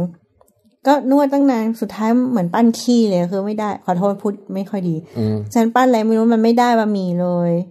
ก็เลยทุบโยนไอ้ก้อนแป้งนั้นบนโต๊ะแล้วก็มองฝรั่งผู้ชายข้างที่ดูแบบเป็นผู้ชายร่างใหญ่ฝรั่งอะ เออ มาทีหลังเราอะแล้วเอาแป้งก้อนที่ไม่ดีที่ผมมันเสียแล้วเงี้ย แล้วเขาก็เออไม่ไปลองเล่น อืม ๆ มันทำออกมาได้เว้ย เออ แล้วเชฟก็บอกว่าทำอะไรอะมันทำไงรู้ปะแทนที่จะใช้มือดึงอะมันมันดึงเป็นเส้นระหว่างบนโต๊ะเว้ย เออ แล้วก็ทบบนโต๊ะ แล้วก็ดึงแล้วก็ทบบนโต๊ะไปเรื่อยๆอะคือไม่ได้ดึงกลางอากาศอะ เออ แล้วบอกนี่เธอทำได้ด้วยนี่เขาบอกอืมก็โกงน่ะ อืม แล้วก็เลยแบบหลังจากนั้นเราก็เลยโยนก้อนแป้งกับโต๊ะว่าไม่ทำแล้ว อืมระหว่างที่วันปั้นหมี่อยู่ เราก็ไปซื้อแกะมองโกมากินน่ะ มันเป็น แกะมองโกเลยเหรอ แกะมองโกเว้ยมันเป็นอาหารที่แบบ อะไรนะ น้อยแต่มากอะเรียบ เรียก แต่ แต่ โก โก้ high fashion เออ คือมันก็คือชิ้นเนื้อแกะเสียบไม้ย่างนี่แหละ อืม แล้วแต่ไม้มันใหญ่มากเว้ยไม้มันแบบ คือไม่ใช่ไม้ลูกชิ้นอ่ะ มันเป็นไม้ความอวบของไม้เท่ากับดินสออะ โอ้ แล้วแล้วแล้วยาวยาวเท่าแขนอ่ะ อืม แล้วก็เสียบเป็นชิ้นเนื้อแกะเรียงมาเรื่อยๆอย่างเงี้ย ไม้ไม้เสียบลูกโป่งไง แล้วก็อื้อหือมันอร่อยมากเลยเว้ยมันอร่อยมาก เรา มัน เห็น กัดเราเห็น เข้าไป มี แล้ว พูด แบบ แล้วว่าอร่อยขนาดนั้นเลย มันมีความแบบกลิ่นของเนื้อแกะที่แล้วก็น้ำมันจูสที่มันแบบฟูสออกมาเวลาเคี้ยวลงไปอ่ะ โอ้แล้วมีทั้งแบบส่วนที่นิ่ม แล้วก็ส่วนที่เหนียวกำลังดี แล้วส่วนที่เกรียมส่วนที่อะไร โอ้แล้วมิกซ์เครื่องเทศมิกซ์อะไรก็ไปอีกแม่งกูตายไปเลย หิวแล้วเนี่ย เออ หิวอีกแล้ว สรุปคือไปงานมิวสิกเฟสติวัลนี่ได้ประทับใจกับเนื้อแกะนะฮะ อืม แล้วก็อันนั้นประทับใจอย่างหนึ่งประทับใจบันไดของไอ้พวกบ้านชาวเผ่าทั้งหลายเนี่ย ใช่ใช่จะบอกว่าอาบันได้ถ่ายวิดีโอสัมภาษณ์คุณป้า เออ ตัวแทนของชาวเผ่านี้แล้วนะ เผ่ามิลาเนาอะไรสักอย่างนะ เมลานาว เออ มซึ่งเป็นชาวที่อาศัยอยู่ตามชายทะเล อ๋อ เออเออ ใช่ใช่แล้วคุณป้าแบบว่าอธิบายให้ฟังที่มาที่ไป แล้วก็ฟังก์ชันของสิ่งของที่วางในบ้านอย่าเพิ่งสปอย เดี๋ยวไป ได้ ตัด ได้ ต่อวิดีโอนะมันสั้น ๆ เออเออ แต่ขอเตือนกันว่าอืมอย่าหัวเราะภาษาอังกฤษอาบันนะ เพราะว่าอาบันเป็นไรไม่รู้ใช้สำ คือ เนี ไม่ ยงไทย เขาบอกว่าเข้าเมืองตาหลิวต้องหลิวตาตามไง เวลาเราอยู่ประเทศไหนเราก็ต้องพยายามพูดสำเนียงของคนที่เราคุยด้วยอยู่อะ ซึ่งเรารู้สูมันไม่ไม่มันไม่ make sense เท่าไหร่นะ แต่ไม่รู้ทำไมเรา ก็ ทำ ไม่รู้นะเออ มันเป็นธรรมชาติอะแบบ สมมติไปสิงคโปร์ว่า how much ละอะไรอย่างเงี้ย are you wait here I go over there อะไรอย่างเงี้ย มันจะเป็นสำเนียงมันจะอัตโนมัติ เหมือ อะ นเราว่าบางทีมันเป็นความดันทุรัง อย่าง เออ ตอนเราอยู่แบบลำพูนอย่างเงี้ย พอเราคุยกับชาวยองหรือคุยกับคนท้องถิ่นเงี้ย เราจะต้องมีความรู้สึกว่า โอ้ยายเนอร์จะปิ๊กแล้วเนอร์แล้วอืมเฮาอยากฮู้ว่า ยายจะทำไอ้หยังไงเจ้าอะไรเงี้ยแล้วแบบทุกคนก็บอกยายก็มันบอกว่าพูดกลางเถอะลูก อืม แล้วก็อืมไม่ได้หรอกยายก็ต้องแบบพยายามต่อแล้วทุกคนก็หัวเราะไปเออเออเออแบบมันความดันทุรังแล้วไงมันไม่ใช่ความจำเป็นไง เออแต่มันนี่ไงคือถ้าเราพูดภาษาอังกฤษแกรมมาสำเนียงอะไรเป๊ะทุกอย่าง เรากลัวเขาฟังไม่รู้เรื่องไง ไม่ไม่จริง ๆ คือเราพูดเป๊ะไม่ได้ อันนั้นด้วยแต่หมายถึงว่า ถ้าเราแบบ เราก็เลยมาแบบว่าโอ้ขอโทษนะคะที่สำเนียงแต่จริงๆคือสำเนียงจริงๆของดิฉันเป็นอย่างนั้นหรอคะ สมมุติแบบว่าสิ่งนี้ดีอย่างเงี้ย ถ้าแบบ this is เอ่อ excellent อะไรเงี้ยแล้วมันก็จะแบบ เอาจริงๆนะ เราจะแบบเปลี่ยนเป็น this very good อะไรเงี้ยให้มันง่ายที่สุดอะตัดแม้กระทั่งคำว่า is ออกไปอะนึกออกปะ เอาจริง ๆ นะ เราน้อยใจเราคบพี่หมีมาสิบกว่าปีเนี่ย เหรอ เราไม่เคยได้ยินพี่หมีแบบพูดสำสำเนียงอังกฤษดีๆเลยอะคือแบบอยู่กับเราแล้วชอบทำสำเนียงเบลอกันจนแบบ อิสตาลมองเค อันนี้คือสำเนียงจริงเหรอ เออ งั้นโอเคใช้สำเนียงเดิมเลยกัน อืม ก็แบบคุณป้าบอกว่า the one with the funny nose นี่คือสำเนียงจริงเหรอ งั้นกลับไปเหมือนเดิมแล้วกัน โอเค อืมไงถามคุณป้าว่านี่คือแบบว่า what is this for คือนึกออกไหม เออ แต่ถ้าเกิดพูดกับชาวอเมริกันเลยนะ ก็จะบอกว่า what is this for อาบันเป็นแบบเนี้ยอาบันชอบบอกเพื่อนฝรั่งว่า เนี่ยรู้ไหมว่าเวลาฉันแบบว่าเมานะ ฉันจะพูดสำเนียงเป๊ะมากเลย พอเมาด้วยกันครั้งหนึ่งมันหัวเราะบอกว่าแกรู้ตัวอยู่ปะวะ ว่าตอนเนี้ย แกแม่งโคตรแบบว่าสำเนียงไทยแบบจ๋ายิ่งกว่าอะไร อืม มาทำเป็นโม้ว่าเวลาเมาแล้วจะสำเนียงเทพ จริงๆแล้วคือโคตรไทยเลย แล้วมันก็หัวเราะไม่หยุดเลยนี่คือเพื่อนชาวอเมริกันเว้ยแล้วก็เถียงเมาอยู่บอกว่า no I know my English is very good right now อืมนั่งเรื่องไปไกลแล้ว ใช่ นี่ ใช่อ่ะความประทับใจอย่างรวดเร็ว คือเราฟังเจ๊ชาติยุโรปชาติหนึ่งอะชาติไหนไม่รู้เราจริง ๆ เราควรจะจดมาเพราะเราชอบมากเลย เขาสีไอซอของชาติเขาเนี่ย แล้วแค่เครื่องดนตรีชิ้นเดียวแล้วเขาร้องไปด้วยอ่ะแล้วร้องด้วยสำเนียงแบบ มันไม่รู้จะเทียบกับนักร้องคนไหนดีวะแต่มันเป็นสำเนียงที่แบบร้องโหยหวนออกมาจากจิตวิญญาณ แล้วมันเป็นเพลงที่เราชอบ เอ มา อก เรา เลย ฟังอยู่ เราอยู่ตรงใต้ถุน เอ้ยเราอยู่ตรงห้องโถงข้างล่างพี่อยู่ เออ ข้างบน เราไม่ได้ตั้งใจฟังแต่สักพักหนึ่งเขาร้องว่าเว้ยอะไรของเขาไม่รู้ เฮ้ อะ ยอ่ะเดี๋ยวเราทำไม่ได้ เรา อะ ทำไม่ได้อะอัดไว้ปะ อัดไว้นิดนึง มันแบบฟังแล้วแบบมันสะเทือนเข้าไปถึงจิตวิญญาณเลย คือมันไปเป็นเพลงซาวด์แท็กประกอบฉากลบในหลอดดับเบิลลิงอะไรอย่างนี้ได้เลยแล้วว่า อืม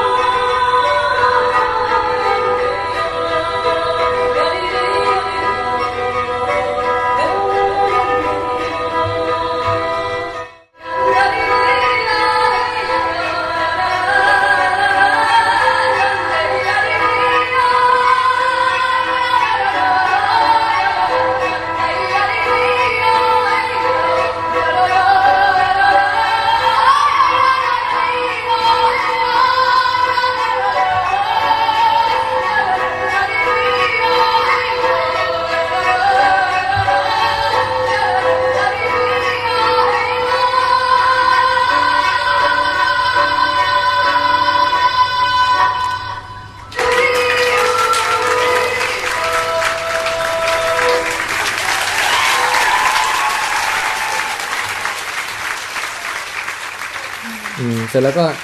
เออดำเนินมาถึงช่วงค่ำก็คือไปดูการแสดงบนเวทีเลยซึ่งการแสดงบนเวทีเนี่ยเออก็ประทับใจวงวงแบบของสารวัตรวงหนึ่งอะที่เขาเอาเครื่องดนตรีของชาวเผ่าอะมาเล่นพร้อมกับพวกกีตาร์ไฟฟ้า เบสไฟฟ้ากองชุดอะไรอย่างเงี้ยแต่ก็มีกองของชาวเผ่ามาด้วยอย่างเงี้ย ใช่ใช่ ชื่อวงอะไรนะแอดอดาอ่ะ แอดอดาวคือจะบอกเลยว่าเลิฟมาก เฮ้ยอันนี้แม่งเจ๋งจริงอะ คือเรานะมูดี้มากเลยทริปเนี้ย แบบว่า มันมันมีตัวอะไรอย่างที่มีบอกคันคันกัดกัดๆอะไรก็ไม่รู้อะแล้วมันแบบหนึบหนึบๆทั้งตัวแล้วแบบ อาบันไม่พึงพอใจเลย ใช่ใช่แต่พอนั่งแล้วแบบว่าแบบเมื่อไหร่จะเริ่มสักทีทุ่มครึ่งคือมาร้องแต่ห้าโมง เออ ครึ่งป่ะแล้วเราก็แบบทั้งคันทั้งปวดหลังเดินทั้งวันแล้วไง อืม แต่พอวงเนี้ยขึ้นเลอะขึ้นบนเวทีอะแล้วเขาแบบมีแบบเครื่องประดับหัวเป็นขนนกใหญ่ๆใส่ผ้าเตียวเงี้ยแต่ถือถือแบบกีตาร์พื้นเมืองของเขาอะ อืม แล้วมีพร้อมกองชุดกับกีตาร์ไฟฟ้าและเบสอะไรต่าง อืม ๆ แล้วพอเล่นปุ๊บอะแค่เพลงแรกเราตกใจเว้ย อืม แล้วเราลืมแบบความมูดดี้ไปหมดเลยอะพอเข้าเพลงที่สองเราเราเราเราหัวใจเหมือนแบบหดลงอะมันเหมือนมีใครมาบีบหัวใจเรา อย่าง อะ นั้นเลยเหรอ จริง แล้วพอเพลงที่สามเป็นเพลงที่เขาบอกว่าขอเดดิเคทให้กับผู้หญิง เออ เพราะว่าในชีวิตเขาเองผู้หญิงที่สำคัญที่สุดชีวิตเขาแบบมาดีได้เนี่ยเพราะผู้หญิงที่ดีในชีวิตเขาคือแม่ภรรยาและลูกสาว อืม เราก็แบบเออก็เอออย่างเงี้ยแล้วแบบแต่พอเขาเล่นไปอ่ะแล้วแบบมันมีความติงนุงติงนุงติงนุงนุงตุ้งติงติงตุ้งตุ้งตุ้งตุ้งเต้วตุ้งเนียว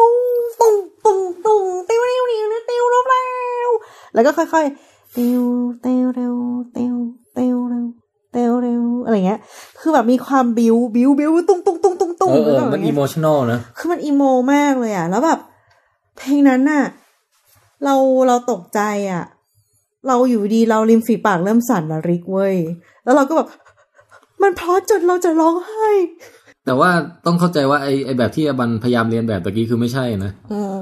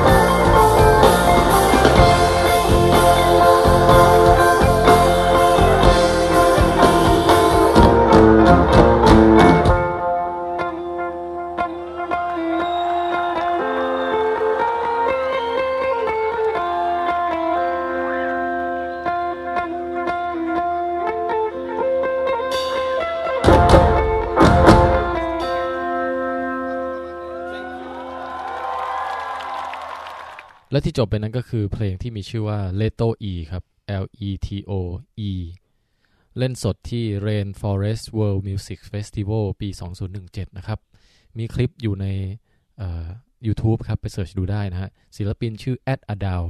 A T A D A U ครับ อัลบั้มของพวกเขานะครับ มีขายทางอินเทอร์เน็ตนะฮะเอ่อ Amazon มีครับ แล้วก็ Apple Music ก็มีครับอาบันไปซื้อมาแล้วครับ คือมันเราเราตกใจที่ว่ามันเพอมากจนเราจะร้องไห้เลยอะ เออ มันอีโมมาก เพลงมันอีโมมาก มันแบบมีทั้งมันมันเปลี่ยนไปด้วยอารมณ์คือมันบิวแล้วมันเศร้าแล้วมันบีบแล้วมันสวยงามมันโผบินแบบอยู่ตรงหน้าผาแล้วก็แบบปุ๊บตอนแบบ เออ ท่อน เออ ฮุกอย่างเงี้ยแล้วแบบบินขึ้นไปอย่างเงี้ย แล้วแบบค่อย ๆ ลงมาแบบมันมีความเศร้ามีความเรียบร้อย มีความสงบ อ่ะฮะ มีความแบบเจียมตัวขณะเดียวกันมีความใฝ่ฝันถึงจะคว้าถึงความหวัง แล้วก็มีความงดงามและความแข็งแกร่งเนี่ย เออเออ คือแบบคือเราเหมือนแบบดูหนังเลยอ่ะ โอ้ แล้วเราอ่ะหันมาหาพี่หมีแล้วน้ำตาไหลแล้วเราก็ไปบอก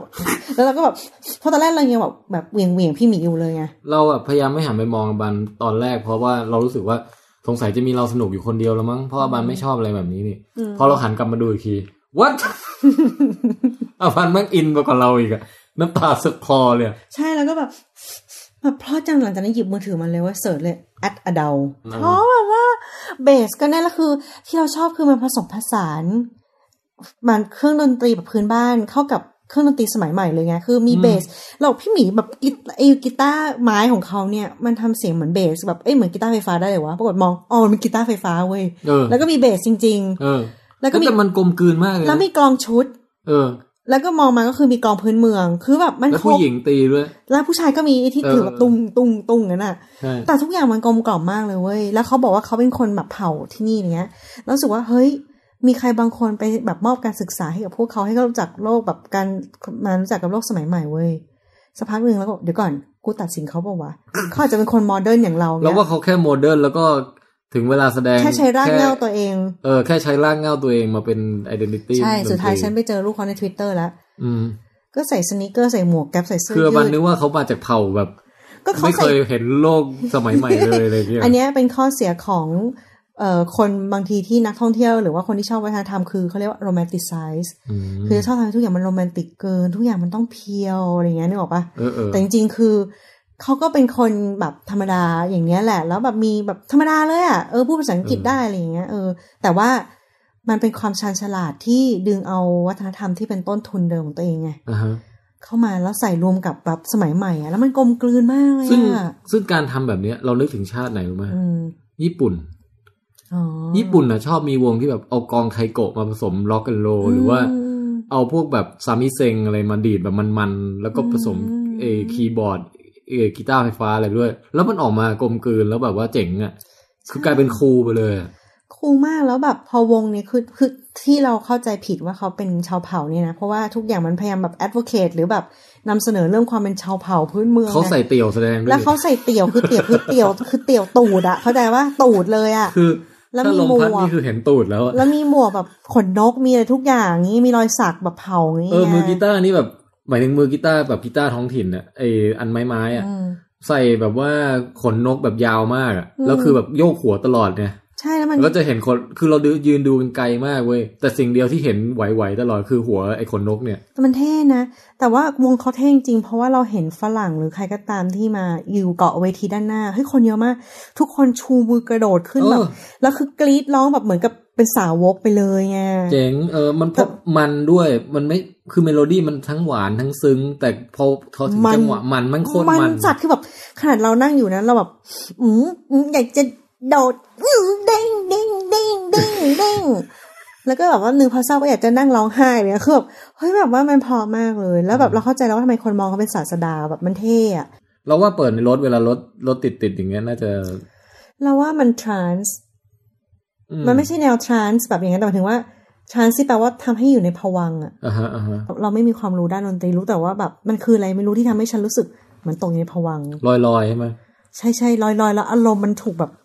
พาคือลอยขึ้นไปสู่ก้อนเมฆที่เขาเตรียมไว้ให้อะ เออ แล้วหลังจากนั้นน่ะลมเขาจะพัดเราไปทางซ้ายทางขวา โยกขึ้นบนพลิ้วไปได้หมดแล้วเราแบบไม่สามารถเป็นตัวของตัวเองได้อีกต่อไปอะ You guys know Oha, right? How about we say Oha in this song, okay? Are you guys ready?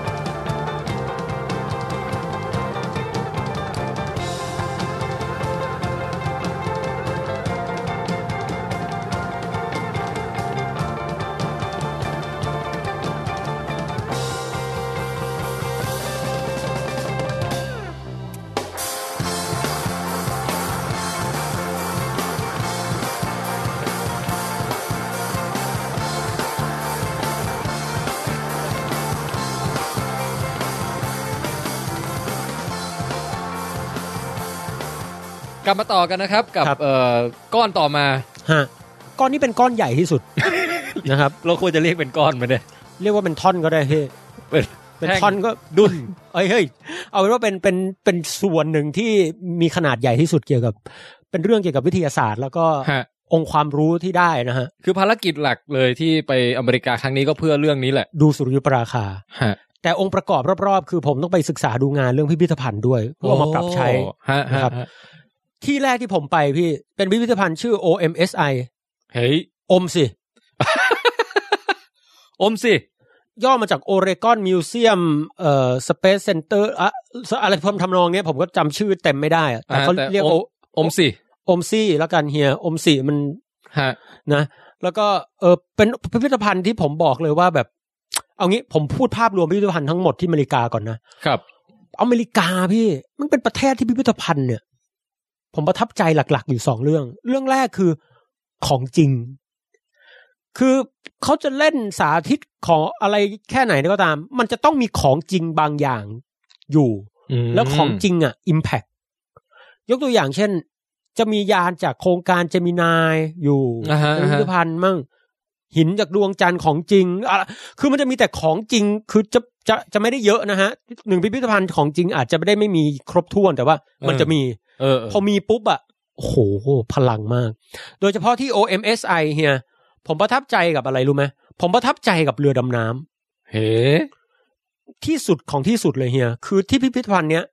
มีเรือดำน้ำจอดอยู่ข้างๆ แล้วเป็นเรือดำน้ำสมัยสงครามโลก อ่ะฮะ แล้วถ้าซื้อตั๋วเนี่ยเขาจะให้เราอะ โอ้ เดินผ่านช่องเล็ก ๆ ดูก่อนว่าคุณรอดได้ไหมถ้ารอดไม่ได้ก็ลงพิพิธภัณฑ์เนี่ยไม่ได้ เพราะมันเป็นเรือดำน้ำจริง แล้วเรือดำน้ำอะเฮีย เออ การเข้าไปในเรือดำน้ำอะเกิดมาผมเพิ่งเคยเข้าไปในเรือดำ น้ำอะ เออ มันมันแคบ แล้ววิทยากรทุกที่เนี่ยที่ เออ เอาอันนี้พูดรวมๆอีกรอบหนึ่งก็คือ วิทยากรพี่เขาเล่าได้อย่างอินออกรถออกชาติแล้วก็แบบ อื้อหือมันมันมันอะ อือหื อย่างคนเนี้ย เหมือนเป็นทหารเรือเก่าประจำการหรืออะไร โอ้ เขาก็เล่าให้ฟังว่า โอ้โห สมัยที่อยู่ในเรือดำน้ำนะโหมันลำบากมาก ทุกคนน่ะ จะต้องอยู่ในแบบที่นอนที่แบบเหมือนต้องอุ่นตลอดเวลา เออ คือมันไม่ได้อุ่นเพราะเขาให้อยากให้เราอุ่นนะพี่ แต่มันจะมีสามกะ กะแรกอะคือทำงาน อ่ะฮะ ทำงานเสร็จอะก็มานอน นอนเสร็จอะก็ออกไปพัก ออกมาพักปุ๊บก็จะมีคนเข้ามานอนต่อทันที อ๋อ พูดง่ายๆคือที่นอนไม่เคยสร้างจากไออุ่นในร่างกายคนอะ อืม แล้วไอการไปพักอะเขาบอกการพักเนี่ยไม่ได้สบายนะ คุณต้องรีบกินข้าวจัดแจงเอาอุปกรณ์ทั่วไป แล้วก็การอาบน้ำเนี่ยจะเกิดขึ้นเหมือนอาทิตย์ละครั้งหรืออะไรเงี้ยพี่ เออ แล้วอาบน้ำนี่ไม่ใช่แบบ เดี๋ยวเดี๋ยวเดี๋ยวเดี๋ยว เออ มันไปดำน้ำซะขนาดนั้น แล้วมัน พี่ว่าเรื่องอาบน้ำมันไม่สำคัญแล้วล่ะ นั่นน่ะดิ แต่มันแต่มันจะมีอาบน้ำอยู่บ้างฮะแล้ว เออ เรือดำน้ำมันมันอบอบๆเหมือนกันอ่ะ อ๋อ เออ แต่อาจจะแบบต้องสงสารคนรอบข้างนิดนึงอะไรอย่างเงี้ยนะ ใช่แล้วเขาบอกอาบน้ำครั้งหนึ่งอาทิตย์ละครั้งนี่คือแบบ เหมือนให้คนละสิบห้าวินะพี่ เออ หนึ่ง สองนับถึงสิบห้าแค่เนี้ย ดีมันไม่แจกแบบผ้าเย็นหนึ่งผืนอะไรอย่างเงี้ย เออ แล้วแบบมันแคบมากเฮียแล้วแบบเขาบอกที่นั่นอ่ะ อาหารเนี่ยเขาจะเป็นอาหารกระป๋องเรียง อ่ะฮะ แล้ววางไว้ไหนเฮียรู้ไหมวางไว้บนพื้นเรือ คือพื้นที่เดินอ่ะ เออ ดังนั้นพื้นน่ะ ที่เขาบอกว่าที่คุณเดินอยู่เนี่ยมันแคบใช่ไหมตอนปฏิบัติภารกิจจริงอะแคบกว่านี้อีกเพราะเราต้องเดินเหยียบอยู่บนอาหารกระป๋องอะ โอ้ เหยียบไปอย่างนั้นเลยเหรอ เหยียบไปอย่างนั้นเลย แล้วก็จะดึงก็ใช้มือมึงกินก็ดึงขึ้นมากินจากตีนเนี่ย แล้วก็เอามาเปิดกินอะไรเงี้ย นี่มันอย่างกับยานมิเลเนียมฟ l ลคอนน่ะมีช่องเก็บของอะไรใต้พื้น เอ้ยไม่มันมันไม่ใช่มันไม่ใช่ช่องเช่าเก็บของพี่ มันคือพื้นเนี่ย แล้วก็เอาไปวางปูเลยเป็น อ๋อ เป็นพื้นใหม่อันนิวฟลอร์เลย โอเค โอเค เข้าใจแล้วฮะ คือเป็นที่ที่แคบมากกันเถอะ แคบมาก แล้วเขาบอกตรงไหนมีให้ยัดก็ยัดไว้ก่อน แล้วเขาก็ดูตามซอกต่างๆ จะมีของกระจุกกระจิกยัดยัดอยู่เต็มไปหมด อืม แล้วก็พาไปดูห้องตอร์ปิโดที่แบบตอร์ปิโดอันหนึงอะเฮียมันใหญ่พอๆกับรถยนต์สองคันต่อกันอะ อืม ใหญ่มากแล้วก็แบบโอ้โหคือมันเอางี้แค่เห็นอะเอางี้ตัดลุงคนอธิบายออก เออ แค่เห็นก็มีพลังแล้วพี่ เออ มันเวอร์แบบโอ้โหเวอร์วัง อันเนี้ยคือความประทับใจที่พิพิธภัณฑ์ OMSI คือถ้าใครไปที่เนี่ย ผมแนะนำเลยครับ ไปดูเรือดำน้ำแล้วแบบโอ้โหแม่งสุดยอดมาก หลังจากหมด Eclipse เนี่ยประทับใจกันไปนะครับ ผมก็มีโอกาสได้ไปเอ่อมิวเซียมออฟไลท์ฮะ อ๋อ เป็นพิพิธภัณฑ์เกี่ยวกับการบินเฮีย เออ ซึ่งที่นั่นเนี่ยจะมีอุปกรณ์หลายอย่างยกตัวอย่างเช่นสิ่งนี้ครับ ครับ ลักษณะมันรบกวนเฮียบรรยายหน่อยฮะ มันเหมือนกระบอกเหล็กท่อเหล็กหลาย ๆ หลาย ๆ ปล้องอะเหมือนบ้องข้าวหลามที่ทำจากเหล็กนะฮะ หลาย ๆ บ้องแบบว่ามาต่อต่อต่อต่อกันอะ ใช่ครับ มันเป็น เหมือนมันเป็นจรวดบ้างไฟอะไรบางอย่างอะฮะ เฮ้ยเฮียเซนส์ดีมาก เหรอเฮ้ย นี่คือ ยัง จ ไงฮะ รวดลำแรกของโลก จริงดิ แต่เป็นตัวที่เขาทำออกมาให้ดูเฉยๆนะครับ ยังไม่ใช่ของจริงก็ เป็นจรวดรุ่นแรกของโลกเฮียสร้างโดยโรเบิร์ตก็อดดาร์ด ก็อดดาดนี่ชื่อดังอยู่นี่ ใช่ฮะ ก็เป็นสถาบันเกี่ยวกับทำจรวดทุกวันเนี้ย ฮะฮะ เนี่ยจรวดยุคแรก ๆ ของของโลกเลยฮะ อ๋อ แล้วก็มิวเซียมออฟไลท์เนี่ยสิ่งที่มหัศจรรย์แล้วผมประทับใจจริงๆอ่ะคือไอตัวนี้เฮียยานเบจิต้า โอ้ my god นี่มันไอไอเขาเรียกอะไรแคปซูลของรัสเซียปะวะ ใช่ฮะ ของรัสเซียหรือของอเมริกานะ ของรัสเซีย รัสเซียใช่ไหมออ เขาเอามาให้ของจริงอ่านดูข้างล่างแล้ว โอ้สำหรับคอสโมนอต ใช่ แล้วแล้วยานนี้คือหมายถึงว่าแบบเออสำหรับนักบินอวกาศตอนที่ลงกลับมาโลกใช่ป่ะ ครับ แล้วก็มันก็จะกางร่มชูชีพออกมา อะไรอย่างนั้น เออแต่ว่าลักษณะยานมันจะเป็นทรงกลม ทรงกลมเหมือนเหมือนก็สวยเบจิต้าพี่ใช่ เออถ้าใครดูแล้วกังบอลก็คือยานนั้นเลยแหละ นั่นแหละอันนั้นแห ผ ละ มพี่ว่ามันเอามาจากอันนี้ชัวร์ เอามาจากอันนี้แน่นอน โทริยาม่าบ้าโครงการอพอลโล โอ้ได้เห็นยานเวจิต้าด้วยสุดยอดว่ะ ครับ ฟินมากเฮีย เออ แล้วก็เจ้าหน้าที่ที่นั่นอธิบายแบบดีมาก แล้วเออมีอันนึงผมประทับใจมากคือ เออมันมีโครงการหนึ่งครับ คือโครงการที่เจ้าของบริษัทแห่งหนึ่ง ฮะ เป็นบริษัทเกี่ยวกับอินเทอร์เน็ตในประเทศอเมริกาเนี่ย อืม เขารวย อ่า เขาก็เลยไปแบบดำเอาแบบพวกแบบชิ้นส่วนต่างๆ ที่เป็นจรวดอะไรพวกเนี้ยพี่ที่มันดันแบบไปตกอยู่กลางทะเลแล้วก็แบบ อ๋อง มขึ้นมา เออเออ พองมขึ้นมาเสร็จเขาก็เอามาบริจาคให้พิพิธภัณฑ์มิวเซียมออฟไลท์เนี่ยเพื่อการศึกษา อ่ะฮะ คำถามครับ เอ้ยครับครับมีรา เจ้าง วัล ของ ไหบมเนี่ย ริษัทนั้น คือเจ้าของบริษัทอะไรครับ ระหว่าง กอไก่ Google โอ้ ขอไข่ Amazon โอ้ คอควาย บริษัททำหนังฮอลลีวูดและงองู บริษัท Apple อืม Google Amazon Hollywood Apple Sir เอ่อขอเดาครับ มาครับ เดาว่า เดาว่า Google ครับ เพราะว่า Google มีเทคโนโลยีแผนที่อะไรต่างๆ อาจจะอาจจะได้เปรียบในแง่ของการงมหาสมบัติทั้งหลาย แหมใกล้เคียงนะครับ ผิดแล้วครับ ำตอที่ถูกต้องคือ Amazon นะ โอ้ย คุณเจฟเบซอสหรืออะไรเนี่ย เออจำชื่อเขาไม่ได้เหมือนกันว่ะ ฮะแกเป็นคนไปงมเป็นต้นคิดต้นหนไปงม อืม ไปหามาเพื่อการศึกษาเลยพี่ เฮ้ยปองแปงถ้าเรารวยถึงขั้นที่แบบตื่นขึ้นมาแล้วแบบ เฮ้ยวันนี้ทำอะไรดีวะ เลือกระหว่างไปงมอวกาศ เอ้ยงมยานอวกาศ กับไปเที่ยวโคโลกเหนือไปทำอะไรดีวะ เออ นั่นดิพี่ ปองแปงว่าดีปะ ดี ดี อยากอยากไอคนที่บรรยายเขาก็พูดคำนี้นะพี่บอกว่าเออ คนที่รวยมากๆเนี่ยก็ทำอะไรดีๆให้นะเออแล้วถัดจากนั้นผมก็ได้ไปดอยวิลสันเว้ยพี่ อืม ภูเขาวิลสัน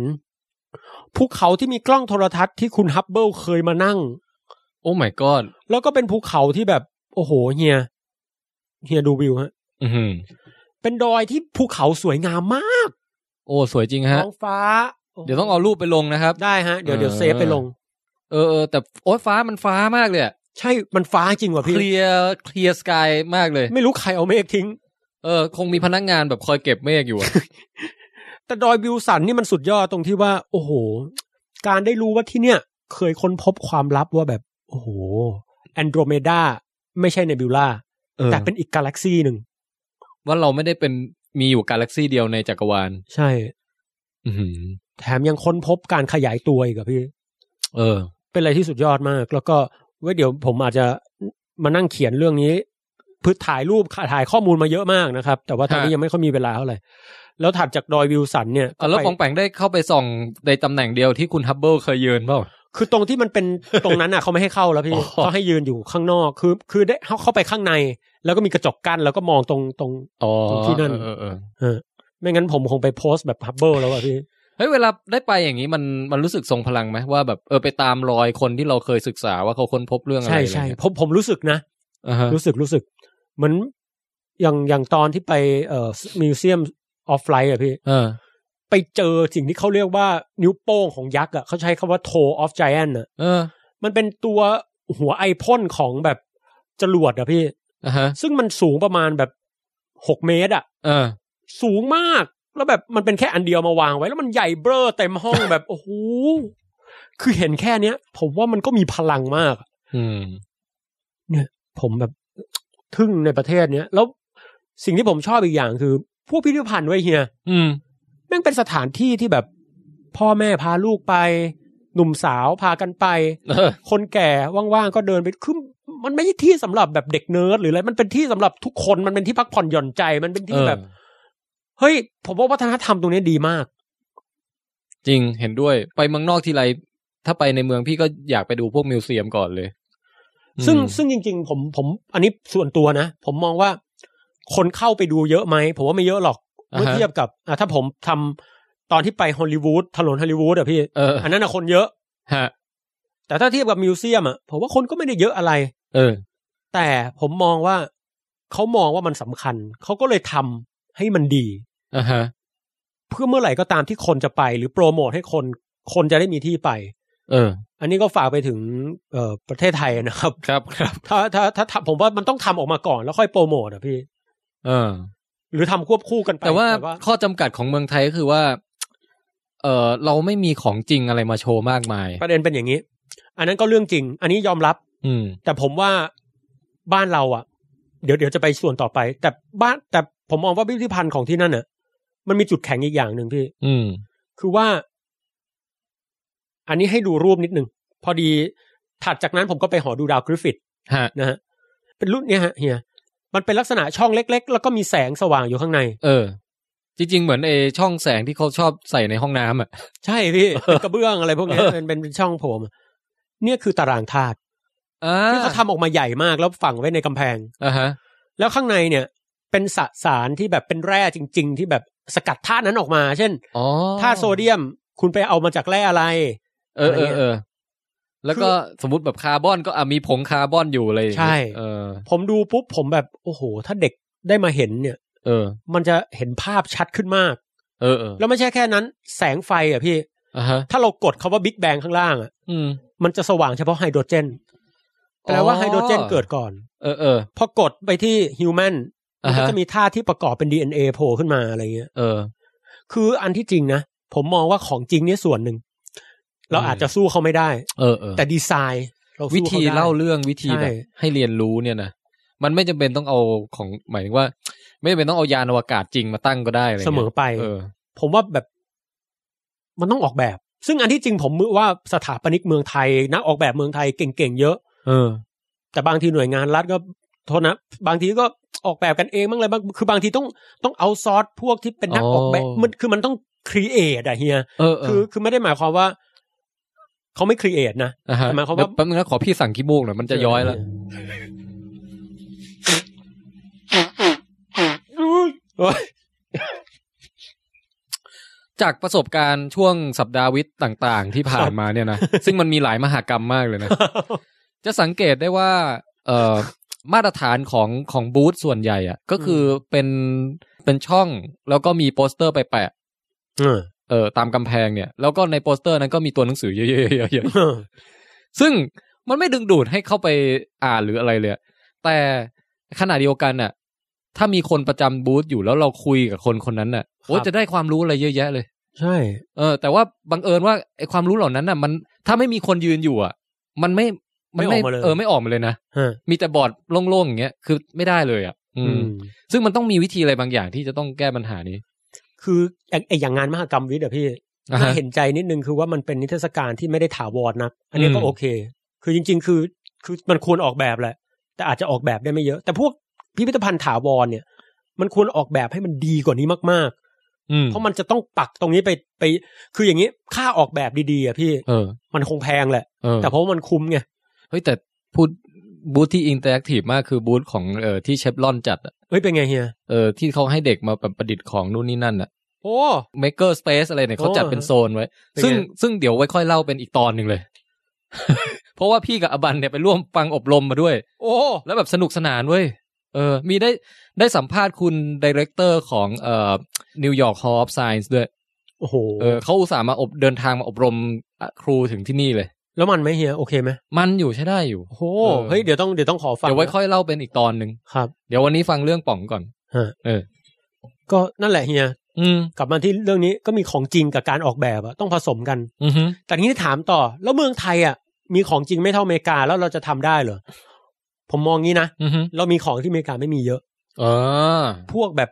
ความหลากหลายทางชีวภาพ พวกแบบสมมติผมจะทำพิพิธภัณฑ์เห็ดนะ เออจริงว่ะ ผมว่าเมืองไทยอะ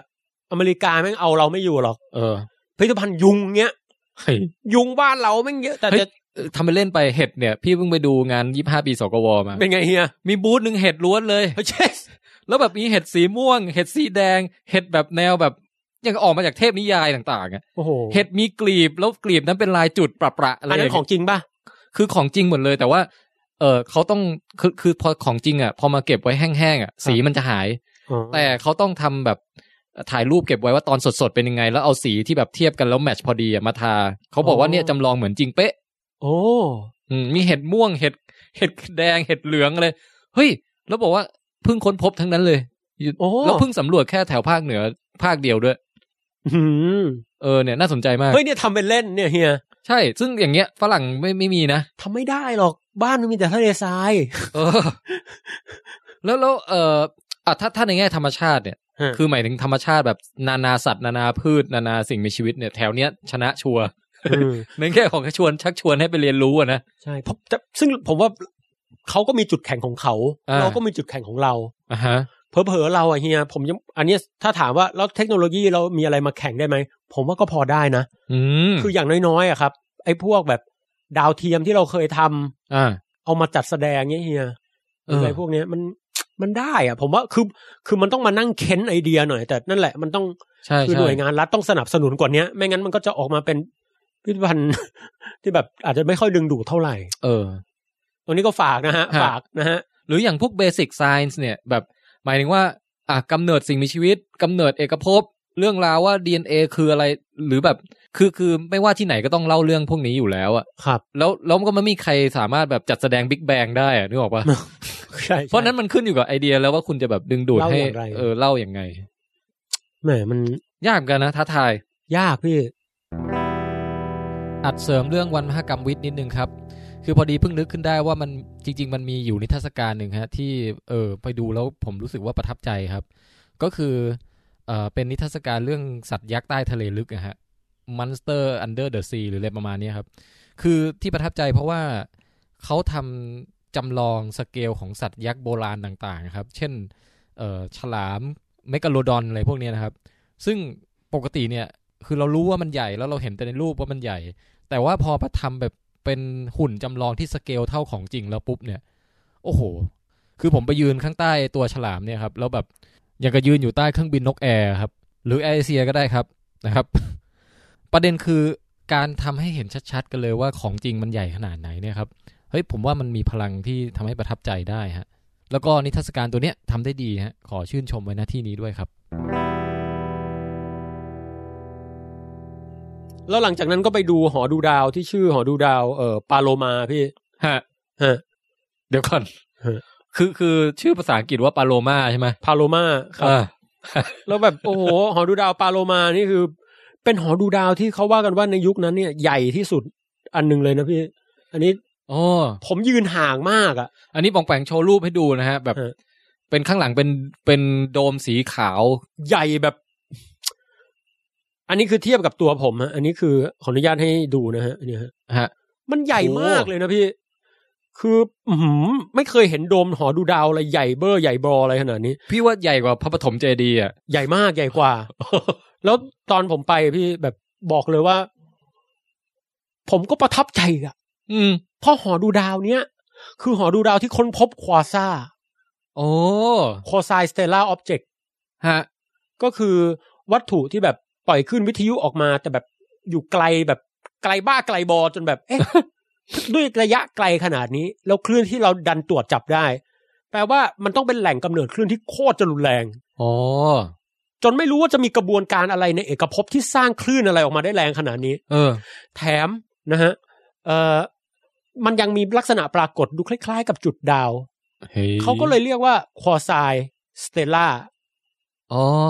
กึ่งกึ่งๆจะเป็นดาวแต่ คล้าย ไม่ ๆ ใช่ ดาว อะ แต่ก็ไม่ใช่ แต่มันรุนแรงแต่ดูเหมือนดาว แต่มันไม่ใช่มันแรงกว่าดาว อืม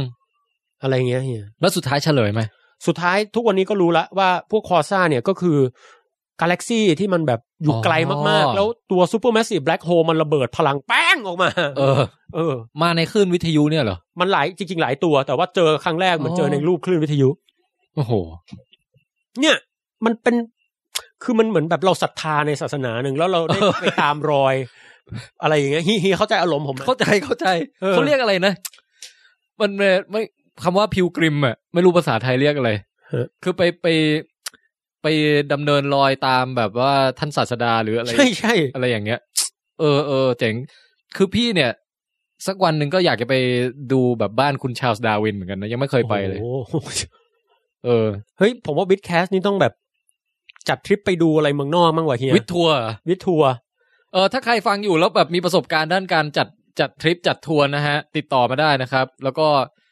เดี๋ยวหาหาหาแบบสมาชิกร่วมไปกัน ใช่ แล้วจัดวิดแคสบนเครื่องบินเลยนะ โห พูดออกไมาเลยนะ ดีเฮีย ผมตั้งชื่อทัวร์ได้ เออ ทัวร์วิทฐาน เราจะไปดู ถ้าไปอังกฤษก็ต้องไปดูบ้านนิวตันใช่ไหม โอ้โห ไปดูแบบตามรอยนิวตันอะไรอย่างเงี้ย เออ เออ ได้ แล้ว ยิ ก็ น ไปดู ว่า ดาร์วิน ถ้าไปอังกฤษอะพี่ที่กรุงลอนดอนนะ อื มีคนบอกให้ผมไปหลายทีละ National History Museum โอ้ขโหองลอนดอน พี่อยาก นะ ไปมาก เขาว่ามันคือที่สุดของที่สุด เขาบอกให้ผมเตรียมสองวันด้วย เออ สำหรับพิพิธภัณฑ์เดียวเนี่ยโอ้โห สุดยอดเออพี่อยากไปจริงๆว่ะ เออ และสถานที่ต่อไปในโปรแกรมของปองแปงครับ ต้องถือได้ว่าเป็นที่ที่เอปิกที่สุด และเหมาะกับปองแปงที่สุดแล้วนะครับ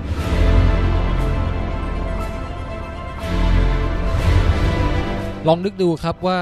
ปองแปงเนี่ย พูดถึงนาซามากี่ครั้งแล้วครับ ในรายการวิดแคสของเราครับ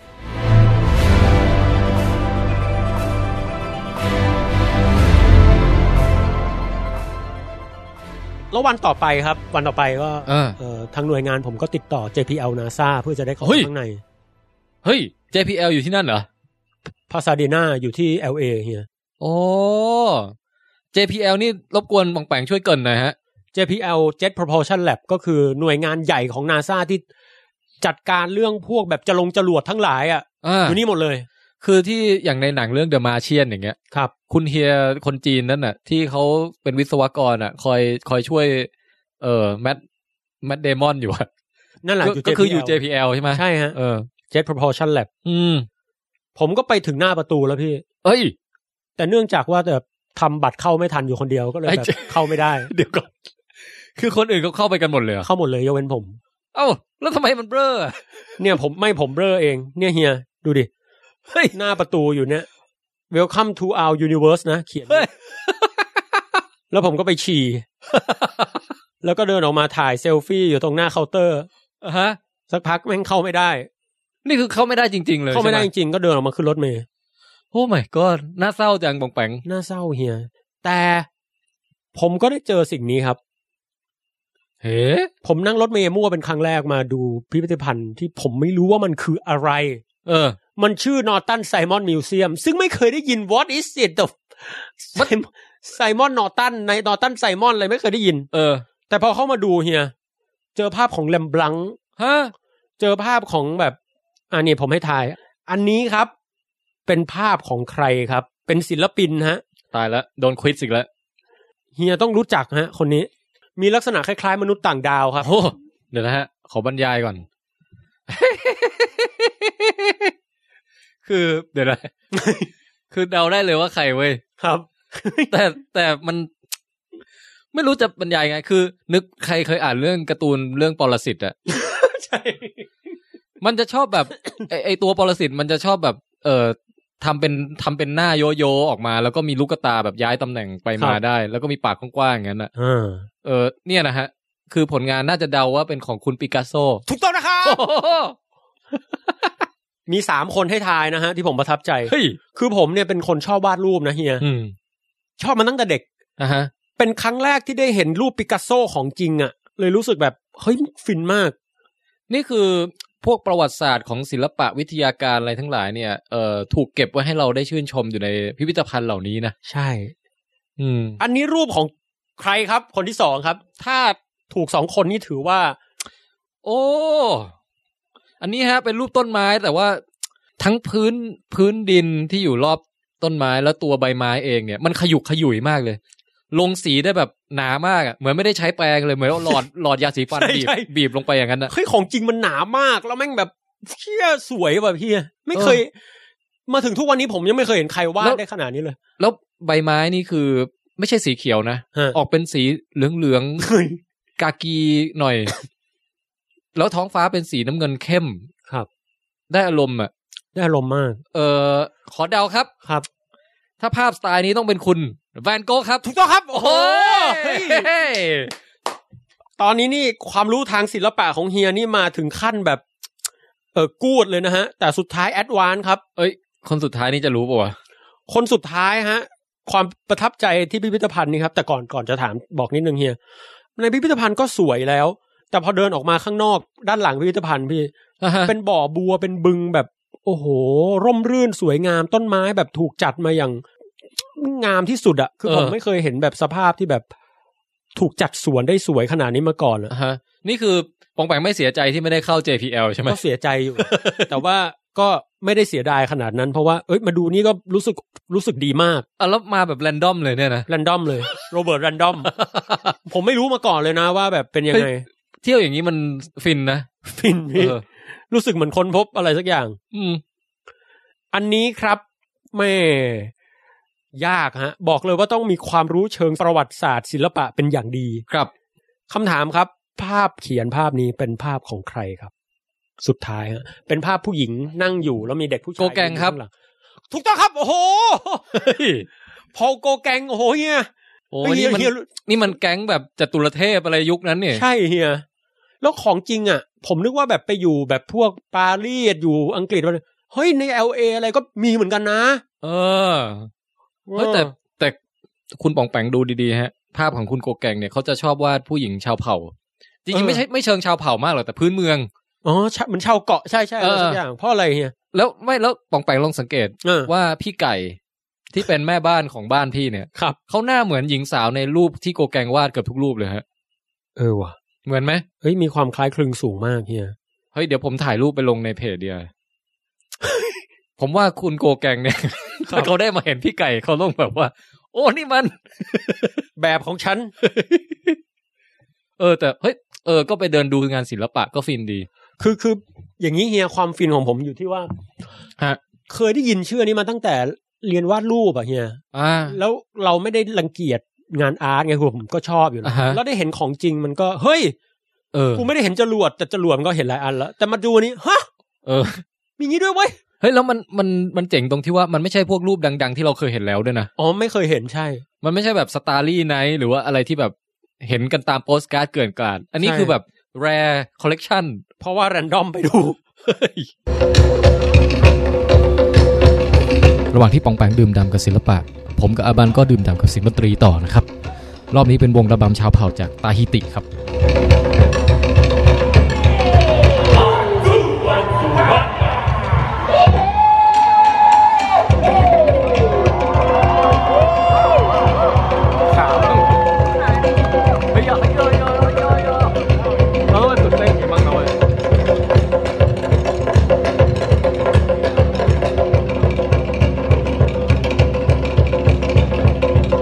แล้วก็ในระหว่างที่ตุ้งตรุงตุ้งตุ้งเนี่ยก็คือ ถ้าเป็นหนุ่มอ่ะก็จะแบบถอดเสื้อแล้วก็ ทำเขาเอลวิสเพรสลีย์ แหกขาออกมาแล้วก็แบบหุบเข้าหุบออกหุบเข้าหุบออกหุบเข้าหุบออกตุ้งตรุงตุ้งตุ้งตุ้งรัวๆอย่างเงี้ยแล้วมือก็ได้รำแบบผสมผสานเราว่าคล้าย ๆ กับดุดันเหมือนนักรบเมารี แต่อ่อนหวานเหมือนฮาวายอย่างนั้นน่ะ ยิ้มด้วย เออ แล้วก็แบบแต่ขาแม่งรัวมากอ่ะ ใช่ ส่วนผู้หญิงก็จะแบบว่าฮาวายเลยแหละ แต่มันมันรัวกว่าฮาวายเยอะเหมือนกันนะตาฮิติอ่ะ รัวมาก คือแบบตูดแบบสายขึ้นสายลงสายซ้ายสายขวาสายขึ้นสายลงสายซ้าย แต่ว่า สยข ท่อนบนอ่ะอยู่นิ่ง แล้วว่าเหมือนเบลลี่แดนซิ่งนิดนึง Do the theater.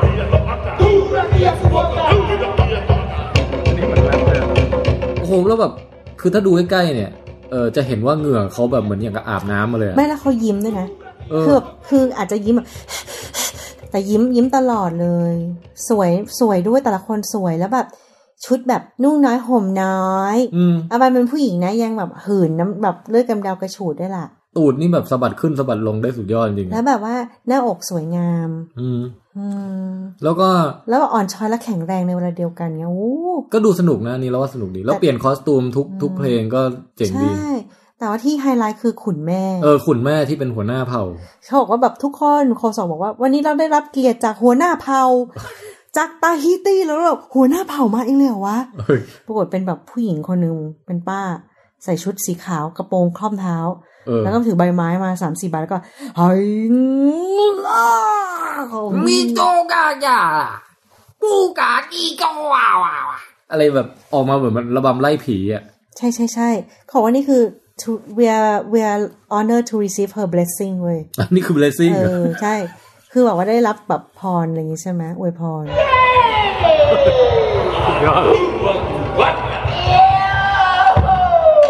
ก็แบบคือขุนแม่ออกมานี่ทุกคนแบบแบบคือบางทีก็หัวเราะบ้าง บางทีก็ชอบบ้างอะไรอย่างเงี้ยแต่เราก็พยายามไม่หัวเราะเพราะเราไม่รู้ว่าแบบ มันเป็นการไป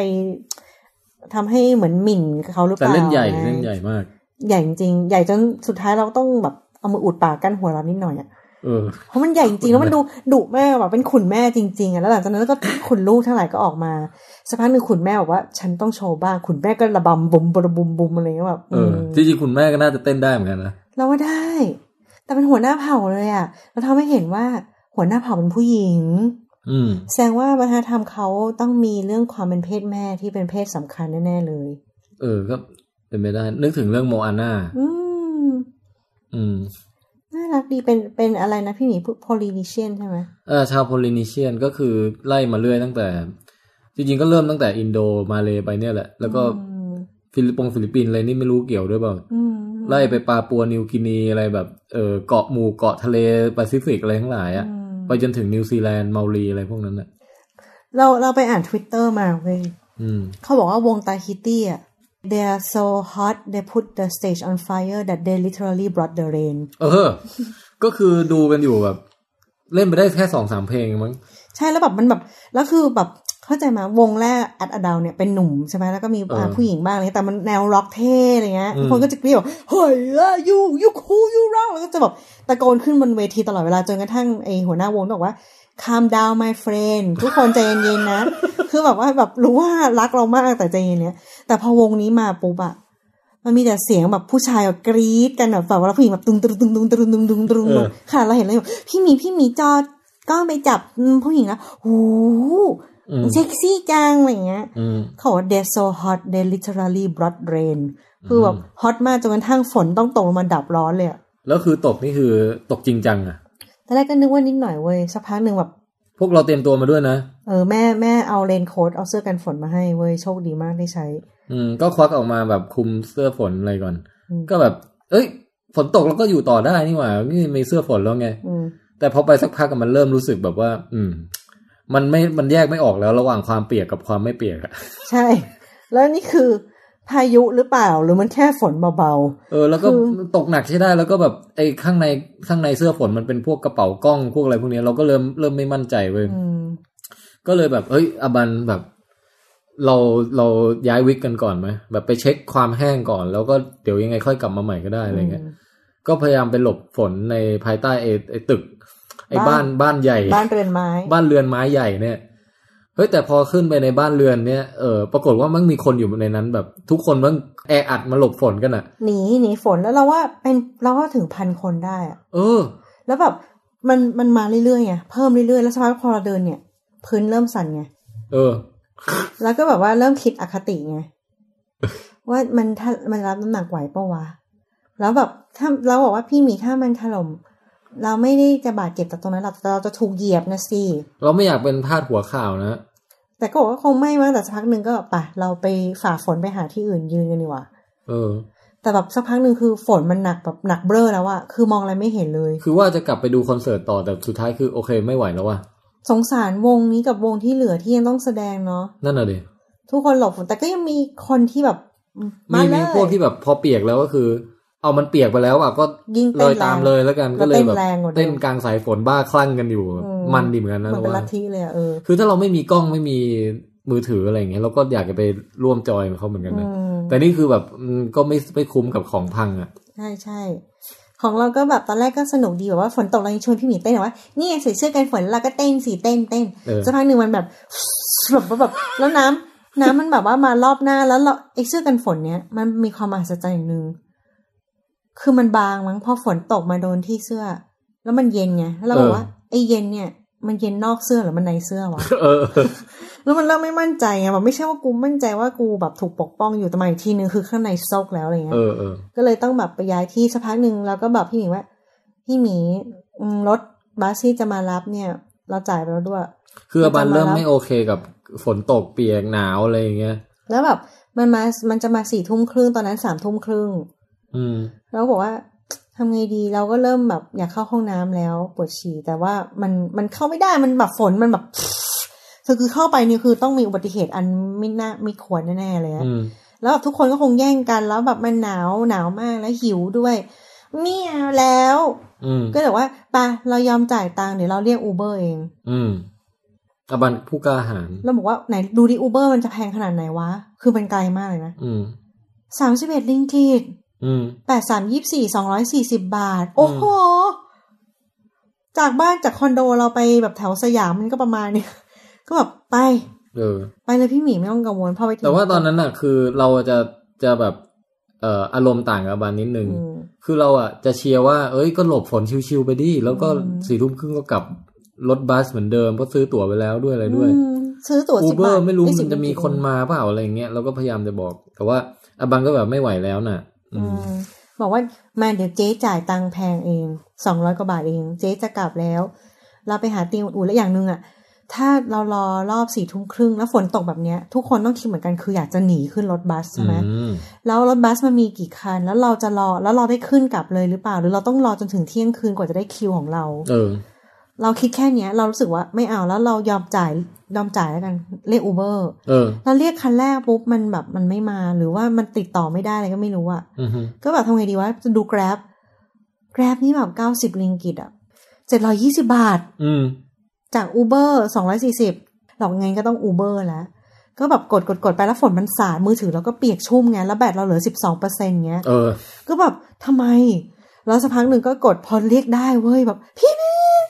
อูเบอร์มีคันหนึงจะยอมมารับเราแล้ว บอกว่าอีก โอ้ หกนาทีจะถึง โอ้ยสวรรค์ เออ แล้วสักพักหนึ่งก็รอไปแล้วก็แบบแล้วจะให้เขามารับตรงไหนดีวะ ก็คุยคุยกันเว้ย ก็บอกว่าให้มารับตรงนี้ เขาบอกว่า I cannot come in my friend เขาไม่ได้ my friend เอาเหรอ เลยเขาบอกว่าเข้ามาไม่ได้ เพราะว่าตำรวจไม่ให้เข้ามา เออ คือห้ามรถทุกคันเข้ามาในบริเวณในซอยเนี้ย บริเวณงาน ใช่ซึ่งบริเวณงานนี่คือมันเป็นกิโลออกไปเช็คพอยต์ด่านตรวจอะ อืม เป็นกิโลเลยนะ ห้ามเข้า เปรียบเสมือนเอ่อเทศกาลดนตรี Big Mountain เขาใหญ่อะไรอย่างเงี้ย มันไม่เคยไปไม่ เราก็ไม่เคยไปเหมือนกัน แต่ว่าคิดว่าเดาเดาว่าน่าจะ เอาเอาเมืองทองธานีก็ ได้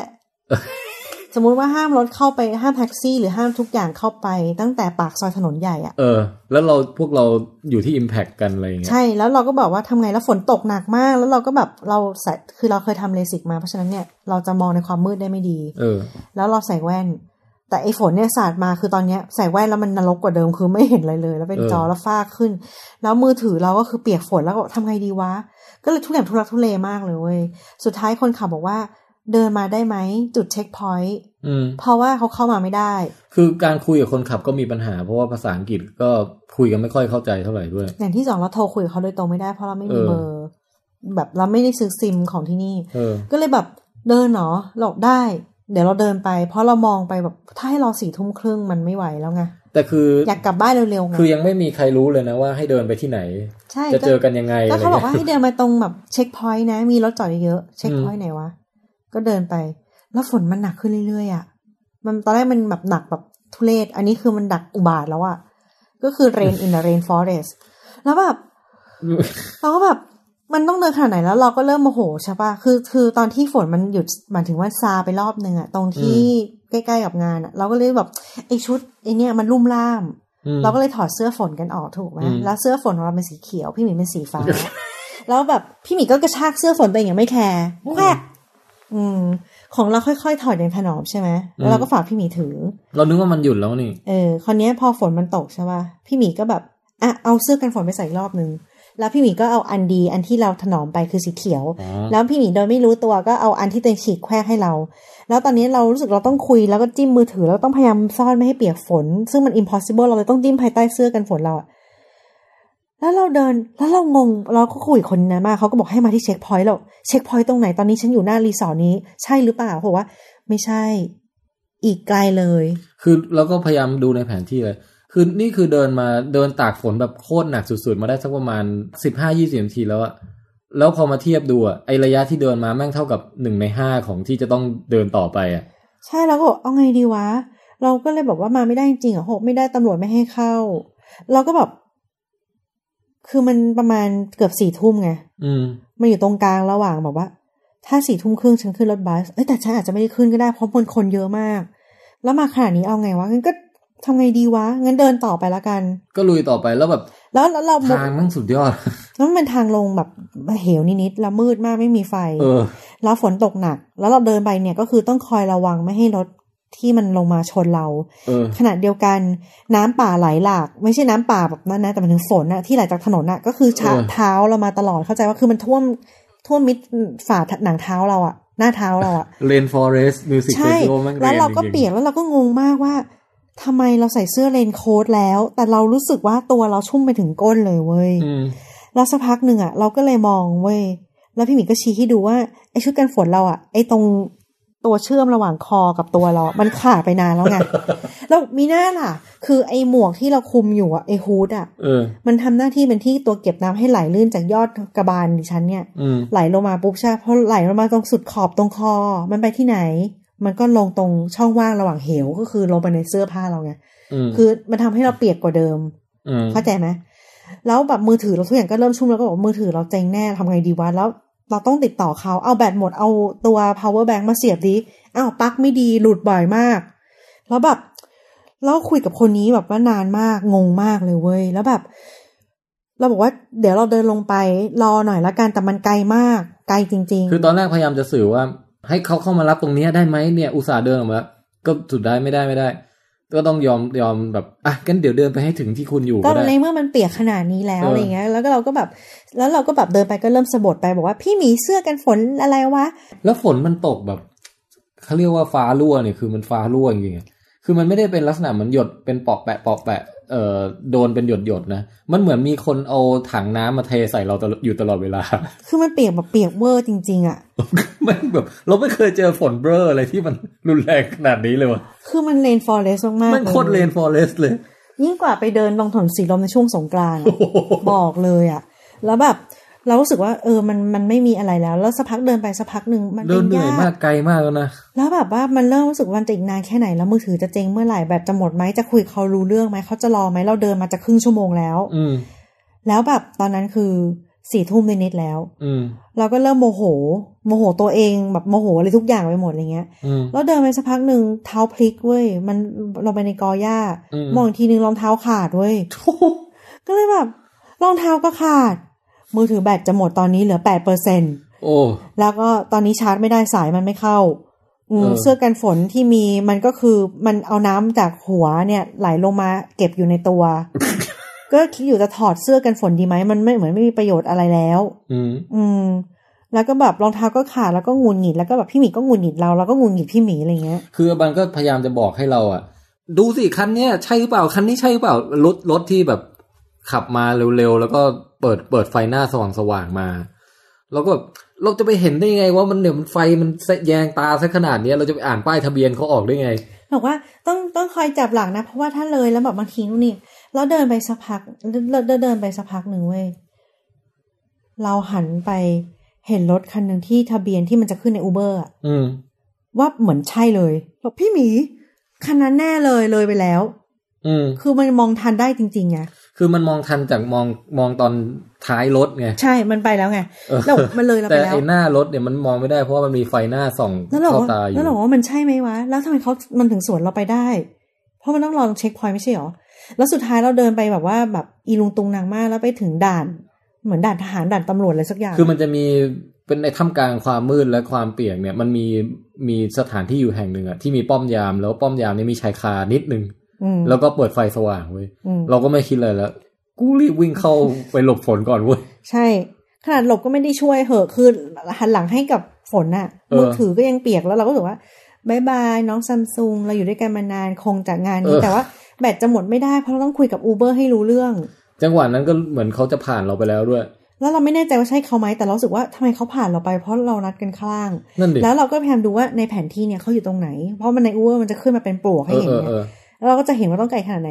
มือถือเราแฮงแล้วไง เออ แล้วเรารู้สึกว่าทำไมต้องแฮงตอนนี้ แม่ง แล้วก็คือจิ้มเท่าไหร่ก็ไม่ได้แล้วเราก็บอกพี่หมีเอาเสื้อยืดที่เราซื้อเป็นของที่ระลึกจากฝากให้แม่กับสิงห์เนี่ย ออ เอามาเช็ดหน้าจอ เสื้อสวยมากนะนี่นอกเรื่อง เออเออแฮนด์เมดด้วย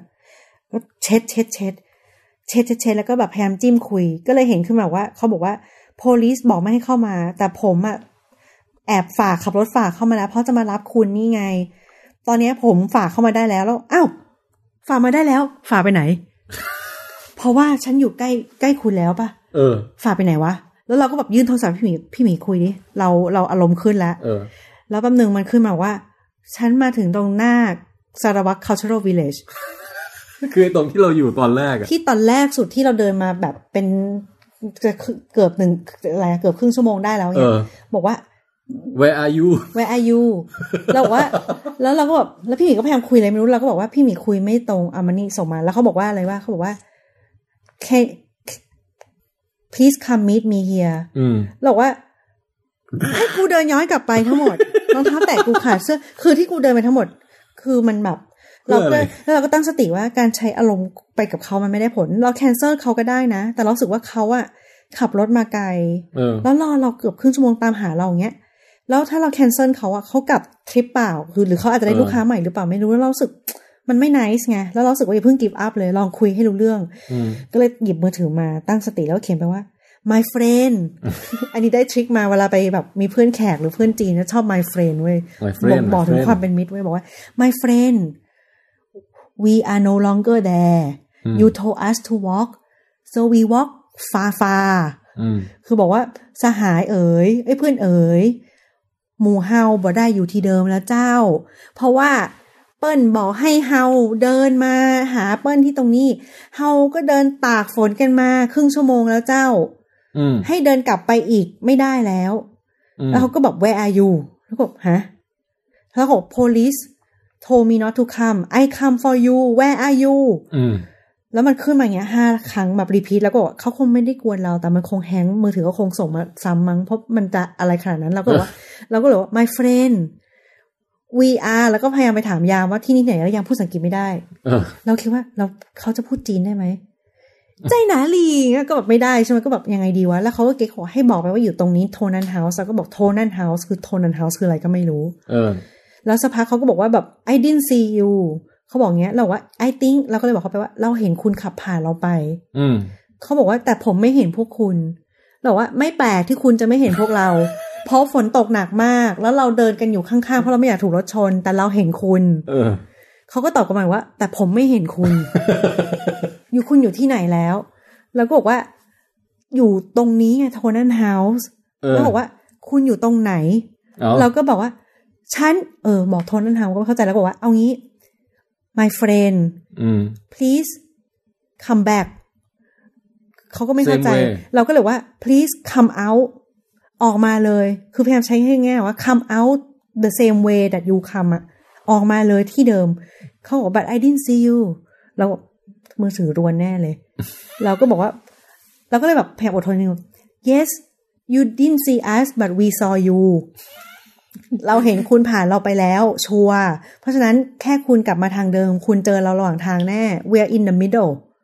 อืม we're on the road อืม หน้าป้อมยามที่ยืนอยู่นี้มีต้นคริสต์มาสที่มีไฟสีเขียวหนึ่งต้น แล้วบอกเขาด้วยว่าว่าให้ดูในแผนที่ว่ามันโชว์ตำแหน่งพวกเรา ใช่แต่ ป่ะ มือถือเราลวนไม่โชว์ ไม่โชว์ทั้งของเขาและของเราแล้วไง อ๋อเหรอ เราไม่รู้ทำไมคือมันแบบเบลอแล้วตอนนั้นเหลือแบบประมาณ แบตติดติดๆหลุดๆอะ อืม ไม่ถึงสิบเปอร์เซ็นแล้วอะแล้วมันไม่ได้แปลว่าสิบเปอร์เซ็นจะอยู่สิบเปอร์เซ็นบางทีสิบเปอร์เซ็นแล้วบายบาย เออ ก็คือจบกันไง เราก็บอกว่า ตอนนี้คือเป็นเวลาสิบนาฬิกาสามสิบนาที เป็นเวลาที่รถบัสตอนแรกจะ ออก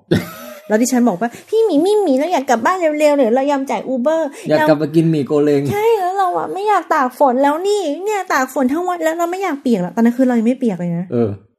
ตอนนี้คือชุ่มไปถึงก้นเลยอะ เออ ทั้งตัวถุงรองเท้าขาดทุกสิ่งทุกอย่างคือแบบรู้สึกแบบ แล้วแบบหน้าเนอะเนี่ยใส่แว่นคือแบบฝ้าแบบไม่รู้เรื่องแล้วอะแล้วก็แบบสิบโมงครึ่งเราออกมาตั้งแต่เก้าครึ่ง อืม หนึ่งชั่วโมงเดินลงมาเนี่ย โอ้ my god แล้วแบบว่าจะให้ขึ้นไปมันไม่ได้ เราก็เลยบอกว่า please my friend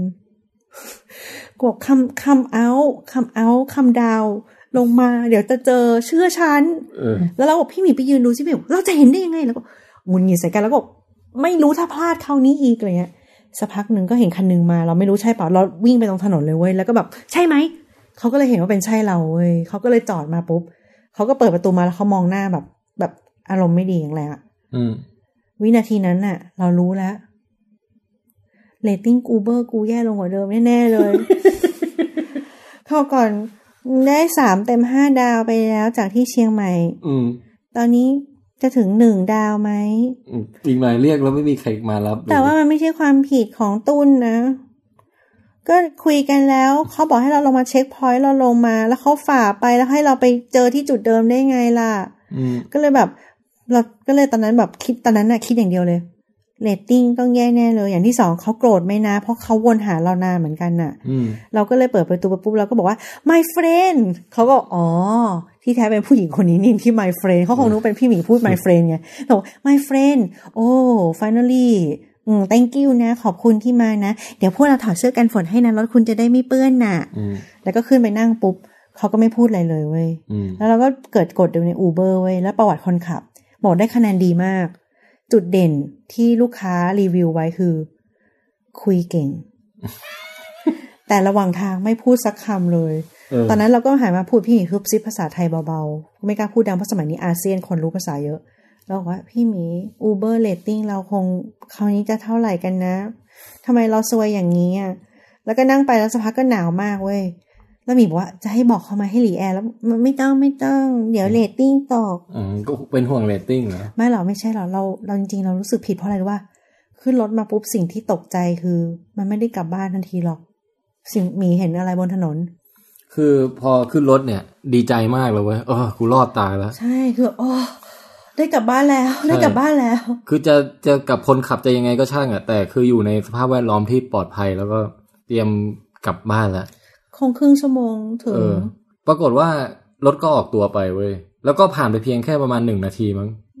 มันก็ไปจ่อตูดคันหน้าเว้ย ม แล้วเราก็มองมองไปมองผ่านกระจกคนขับไปอะเชี่ยแม่งรถติดยาวแบบเป็นแถวแบบว่า เป็นภูเขาอะ คือแบบเลื้อยเป็นงูแบบคือไปผ่านถนนผ่านเนิน ผ่านลงสะพานอะไรแบบติดยาวไปเป็นแถวอย่างนั้นน่ะ เห็นไฟแดงของไฟท้ายอะยาวไปเลยอะ เออ แล้วแบบ โอ้ my god นี่คือทราฟฟิกแจมเหรอ แล้วหมีก็ยังไปพูดเขาอีกนะโอ้ is that traffic เออ เขาก็แบบหันแพกหน้าหนึ่งทีมองแรงแล้วก็แบบพี่หมีเรตติ้งไม่เหลือแล้ว แล้วแบบทราฟฟิกเบอร์อะไรวะแบบมันไม่มันไม่ใช่ติดยางเดียวคือมันไม่ขยับเลยนะ ไม่ขยับเลย เราเราเราเลยยิ่งกระสับกระส่ายอะเพราะเรารู้สึกว่า เฮ้ย สงสารเขาอะ อืม เอามาติดแบบติดแบบติดกลางป่าแบบเบ้ออะแล้วแบบฝนตกหนัก ยังหนักอยู่ เออ เราเห็นบางคนยังใส่เสื้อกันฝนเดินลุยลงเขามาด้วย เห็นแล้วสงสารเขาเลยแต่ว่าทำไงดีวะอะไรแล้วมันไม่ติดเลยพี่หมีก็บอกว่า ถึงเวลาที่จะฝึกทำมาแล้วล่ะ การปล่อยวาง ก็คิดดูดิครึ่งชั่วโมงผ่านไปอ่ะ ขยับไปประมาณหนึ่งช่วงคันรถอ่ะ อืม เออ แล้วเราก็แบบทำไงดีอะพี่หมีแล้วก็แบบคือเราได้ขึ้นรถประมาณสี่ทุ่มกว่าๆเนาะสี่ทุ่มครึ่งอะไรเงี้ย อือฮึ ห้าทุ่มยังอยู่ที่เดิมอะ เออ แล้วเราก็แบบเครียดมากแล้วว่าเราบอกว่าอ๋อมันก็เหมือนคอนเสิร์ตตามแบบเหมือนเมืองทองเหมือนอะไรเงี้ยมั้ง เออ บ้าไปแล้ว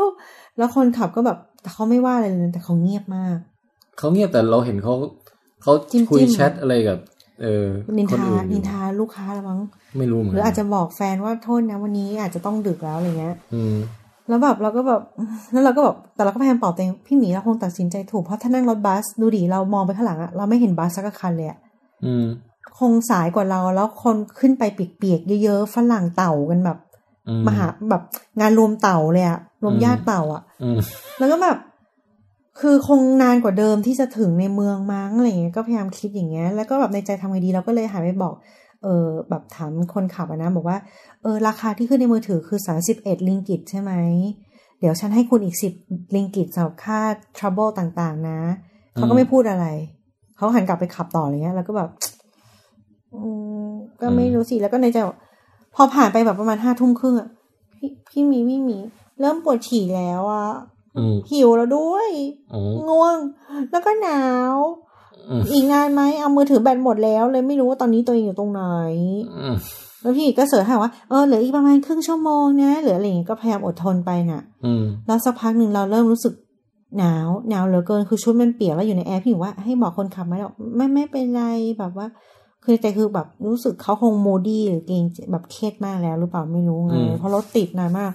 คือขึ้นรถสี่ทุ่มครึ่งอะถึงบ้านประมาณเที่ยงคืนกว่า เออ แล้วแบบคือแบบ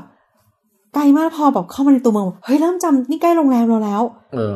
แต่เดี๋ยวแป๊บนึงนะ คือความไกลเราเราว่าพอๆกับขับจากกรุงเทพไปพัทยาอะไรเงี้ย ใช่แล้วสองร้อยกว่าบาท เออ แล้วแต่ว่าค่าแท็กซี่ถูกมากนะค่า ถูก อูเบอร์ เฮ้ยอูเบอร์ถูกแบบถูกเบลอเลยอะแล้วเรารู้สึกว่าเฮ้ยมันแฟร์เหรอวะที่เขาแบบว่า อยู่กับเราสองชั่วโมงกว่าหรือเปล่าไม่รู้แล้วฝนตกรถติดแบบขนาดเนี้ย แล้วคุยกันไม่รู้เรื่องวนหา แต่เขายังไม่ทิ้งเราไปยังมาพยายามหาเราอยู่ถึงแม้ว่าจะแบบแวอายุแวอายุอะไรเงี้ย ก็คือยังรอเราก็เลยบอกว่า เฮ้ยเราว่าเราให้เขามากกว่านี้ดีกว่า ถ้าอยู่ถ้าอยู่กรุงเทพเราต้องจ่ายแพงกว่านี้อยู่แล้วป่ะ อืม ก็เลยให้ไปห้าสิบลิงกิตละกันอะไรเงี้ย อืม ก็แบบน่าจะโอเคมั้งให้มากกว่านี้พวกเราก็หมดตูดแล้วไง เออ ก็เนี่ยให้ประมาณห้าร้อยบาทก็น่าจะโอเคแล้ว อืม พอถึงโรงแรมปุ๊บอะเราเห็นเขามองกระจกหลังด้วยว่าเขามองเราเพราะอะไรรู้ว่าเขาไม่ได้มองเราตลอดทางนะเขามองถึงเพราะว่าฟันเราเนี่ย เออ เพราะเราหนาวมากเวลาเราหนาวเราจะเป็นอย่างนั้นไงแล้วเราเริ่มรู้สึกฟันเรากระทบดังจนเขาหันมามองแล้วอะ อืม อืมในที่สุดแล้วก็ให้ตังค์เขาไปใช่ป่ะแล้วก็แบบพี่หมีพี่หมีก่อนลงจากรถอะพี่หมีนั่งตรงมุมนั้นนะเรานั่งจุดบอดพี่หมีนั่งตรงนั้นนะพี่หมีจะเห็นว่าเขากดให้เรากี่ดาว พี่หมีดูด้วยนะ เราอยากรู้ เราก็พยายามมองอยู่ อืม สุดท้ายเขาปิดกระจกแบบไม่ทันเห็นนะ นั่นสิเราก็แบบว่าคอตกเดินเข้าโรงแรมแล้วบอกว่า ไม่เหลือแล้วแน่เลยเรตติ้งของหนู อืม ใครจะมารับหนูในอนาคต อืม แต่ว่าตอนเนี้ยไม่ไหวแล้ว อืมสักพักพอขึ้นพอพอเข้ามาในห้องอะ่ะ เอ้ยเออแล้วพอถึงห้องหมีว่าหิวมากตอนนี้คือหิวโคตรแล้วอะเราไปกินอาหารข้างถนนกันเว้ยเราบอกว่าตอนเนี้ย เราไม่ได้แล้ว เพราะเราเดินยังจะไม่ได้คือขาเราเกร็งเลยเว้ยแล้วแบบแล้วปากเราสีม่วงอ่ะ เออ คือแบบเหมือนกับความหนาวอะไรทั้งหลายที่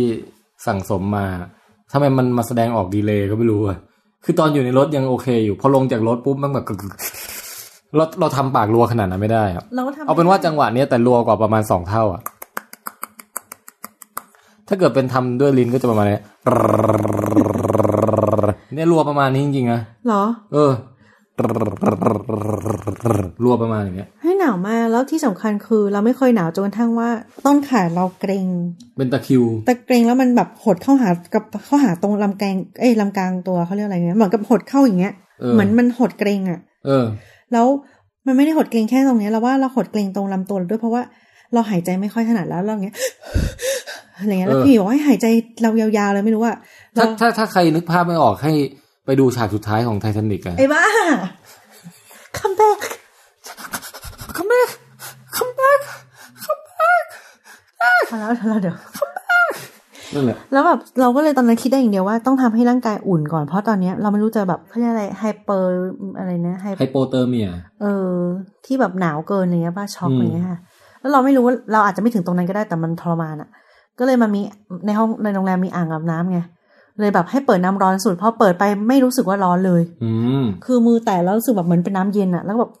พี่หมีก็บอกนี่อุ่นแล้วเหรอพี่หมีว่าร้อนสุดแล้วแล้วก็บอกเรารู้สึกเหมือนน้ำเย็นเลยอะก็ลงไปแช่แช่แช่นานมากแล้วก็แบบเออคือแบบแช่สักพักหนึ่งเหมือนแบบ อาหารแช่แข็งออกมาไว้ข้างนอกแล้วมันเริ่มแบบตอเริ่มแบบละลาย Defrost เหรอ ดีฟรอสเว้ยก็เลยแบบเออ คือคอยยังชั่วแล้ว แต่พอออกมาจากอ่างอาบน้ำเช็ดตัวเสร็จแล้วก็แบบกึกกึกกึกกึกกึกกึกคราวนี้ก็คือเกรงเกรงอีกแล้วขากระตุกกระตุกกระตุก คราวนี้ก็เลยนอนห่อผ้า ห่อเป็นดักแด้แล้วก็ให้พี่หมีบอกว่าเอาไดร์เป่าผมมาเป่า จ่อเราทั้งตัวทีเว้ย พี่หมีก็จ่อจ่อแล้วพอจ่อสักหนึ่งโอ้ย ไหม่แล้วตัวไหม่คือแบบจอดแบบหนังอย่างเดียว คือแบบ ทั้งทั้งร้อนทั้งหนาวในเวลาเดียวกัน ใช่ใช่หนาวมากแล้วแบบจอหนังหัวไงหนังหัวไหมเลยแบบโอ้ยพี่หมีช่วยแบบเกลี่ยๆไปแบบแบบจอที่เดียวจอแบบอืม อืม ก็เกลี่ยๆไปสักพักพี่หมีก็เลยบอกว่าเออเนี่ยเดี๋ยวต้มน้ำร้อนให้กินนะก็เลยต้มในกากระติกน้ำร้อน แล้วก็บอกเนี่ยกินนะเราเราระวังร้อนนะ แล้วก็ขับใจนะ พอกินเข้าไปอ้าวคือเหมือนกับฟันร้อนจนฟันเกือบหลุดอะคือเหมือนแล้วเราก็แบบคิดยังไงเอาน้ำเดือดให้คนอื่นกินวะ คือแบบฟันจะหลุดอ่ะ แล้วก็แบบหลังจากนั้นก็คือแบบทั้ง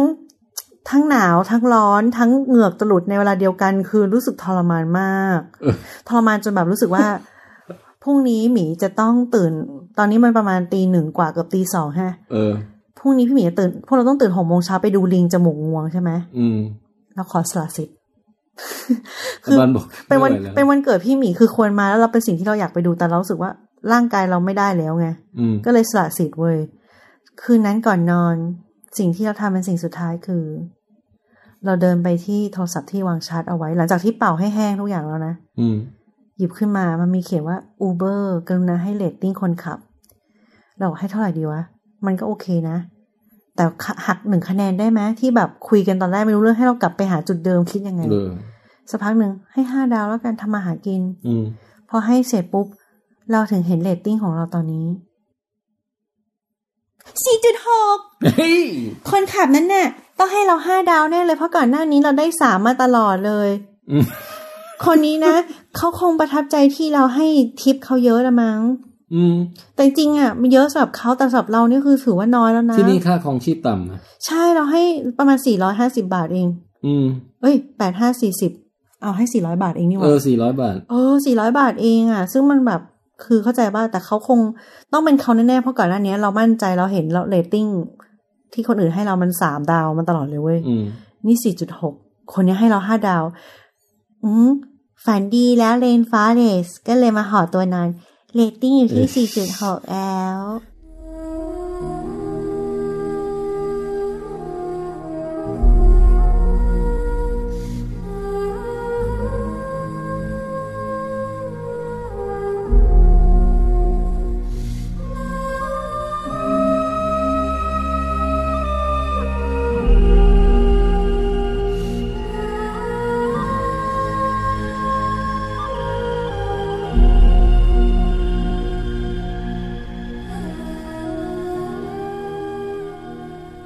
ตอนนี้ก็กลับมาต่อที่ฝั่งปองแปงบ้างนะครับ ยังเหลือพิพิธภัณฑ์วิทยาศาสตร์ที่ฟินฟินๆให้เก็บตกอีกแห่งสองแห่งครับ สุดท้ายครับ ขอรีวิว California Science Center อ่าครับ โอ้โห วันที่ผมไปเฮีย ตัวพิพิธภัณฑ์เนี่ยเข้าฟรี อืม แต่ผมจะรีวิวสามอย่างสุดท้ายละ ก็คือ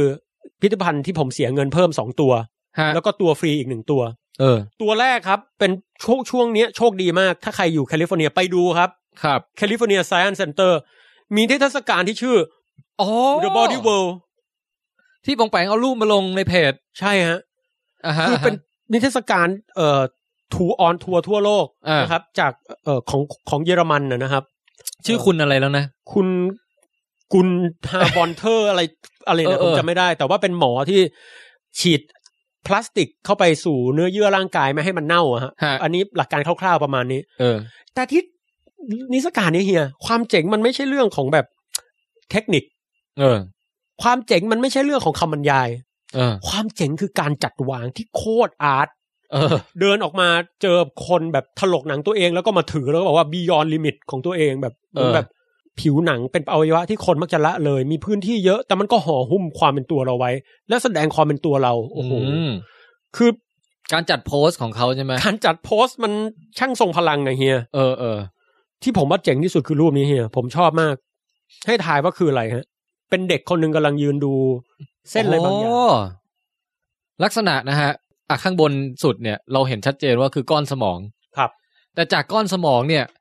มันมีแกนสีขาวต่อลงมาครับ ย้อยเหมือนแบบสายฟ้าเลยเฮี เอย อ แล้วจากแกนสีขาวเนี่ย แตกแขนงเป็นแบบ อื้อหือเหมือนอย่างกับแปรงไอ้เนี่ย แปรงล้างขวดอะ หืม เป็นผู้ผู้ผู้ออกมาอย่างเงี้ยเต็มเลยอะ ใช่ มันคือเส้นประสาทของคนเราฮะ ถูกต้องครับโอ้โหเฮีย โอ้แต่เขา เขาสามารถเลาะออกมาได้อย่างสวยงามมาก สวยงามครับ แล้วก็โอ้โหแบบ จัดแสงจัดอะไรสุดยอดว่ะ เฮ้ยมันทรงพลังเฮียถ้าไปดูของจริงนี่คือแบบ เอ้ยพี่เคยไปดู เอ้ย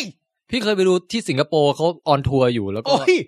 ได้ไปดูครั้งหนึ่งสิงคโปร์หรือที่ไหนไม่รู้จำไม่ได้แล้วแต่ว่าได้ไปดูแล้วครั้งหนึ่งเอ้ย ทรงพลัง เออ ชอบมาก อืม มีอยู่สองอันที่ผมชอบที่สุดคือ เอาอวัยวะภายในเฮีย เออ มามาลากลงมาแล้วแบบมันยาวเจ็ดเมตรอะ อ่าฮะ ลากลงมาจากเพดานลงมาถึงแบบถึงพื้นห้องอะ โอ้ โอ้โห แบบให้เห็นเส้นเลยว่าแบบลำไส้คุณมันมันยังไง แล้วก็เอามาขดให้ดูอีกอันว่าเฮ้ยจริง ๆ มันคอมแพคอยู่ในร่างกายเราได้ อ๋อ มันเฮ้ยมันน่าทึ่ง เออ นะครับ แต่มีอยู่ห้องหนึ่งเฮียเขาห้ามเอากล้องเข้าไป เฮ้ย คำถามครับ ห้องนั้นแสดงอะไร เออห้ามเอากล้องเข้าไปเหรอ ห้ามเอากล้องเขามีอยู่ห้องเดียว นอกนั้นถ่ายได้หมด คุณจะถ่ายคุณจะอะไรเซลฟี่เล่นอะไรได้หมด แต่มีอยู่ห้องเดียวห้ามเอาเข้าไป ห้องลึงครับ ห้องลึงก็ถ่ายได้ แต่มันคือห้องที่เอาหุ่นเนี่ย มาจัดท่าแบบกำลัง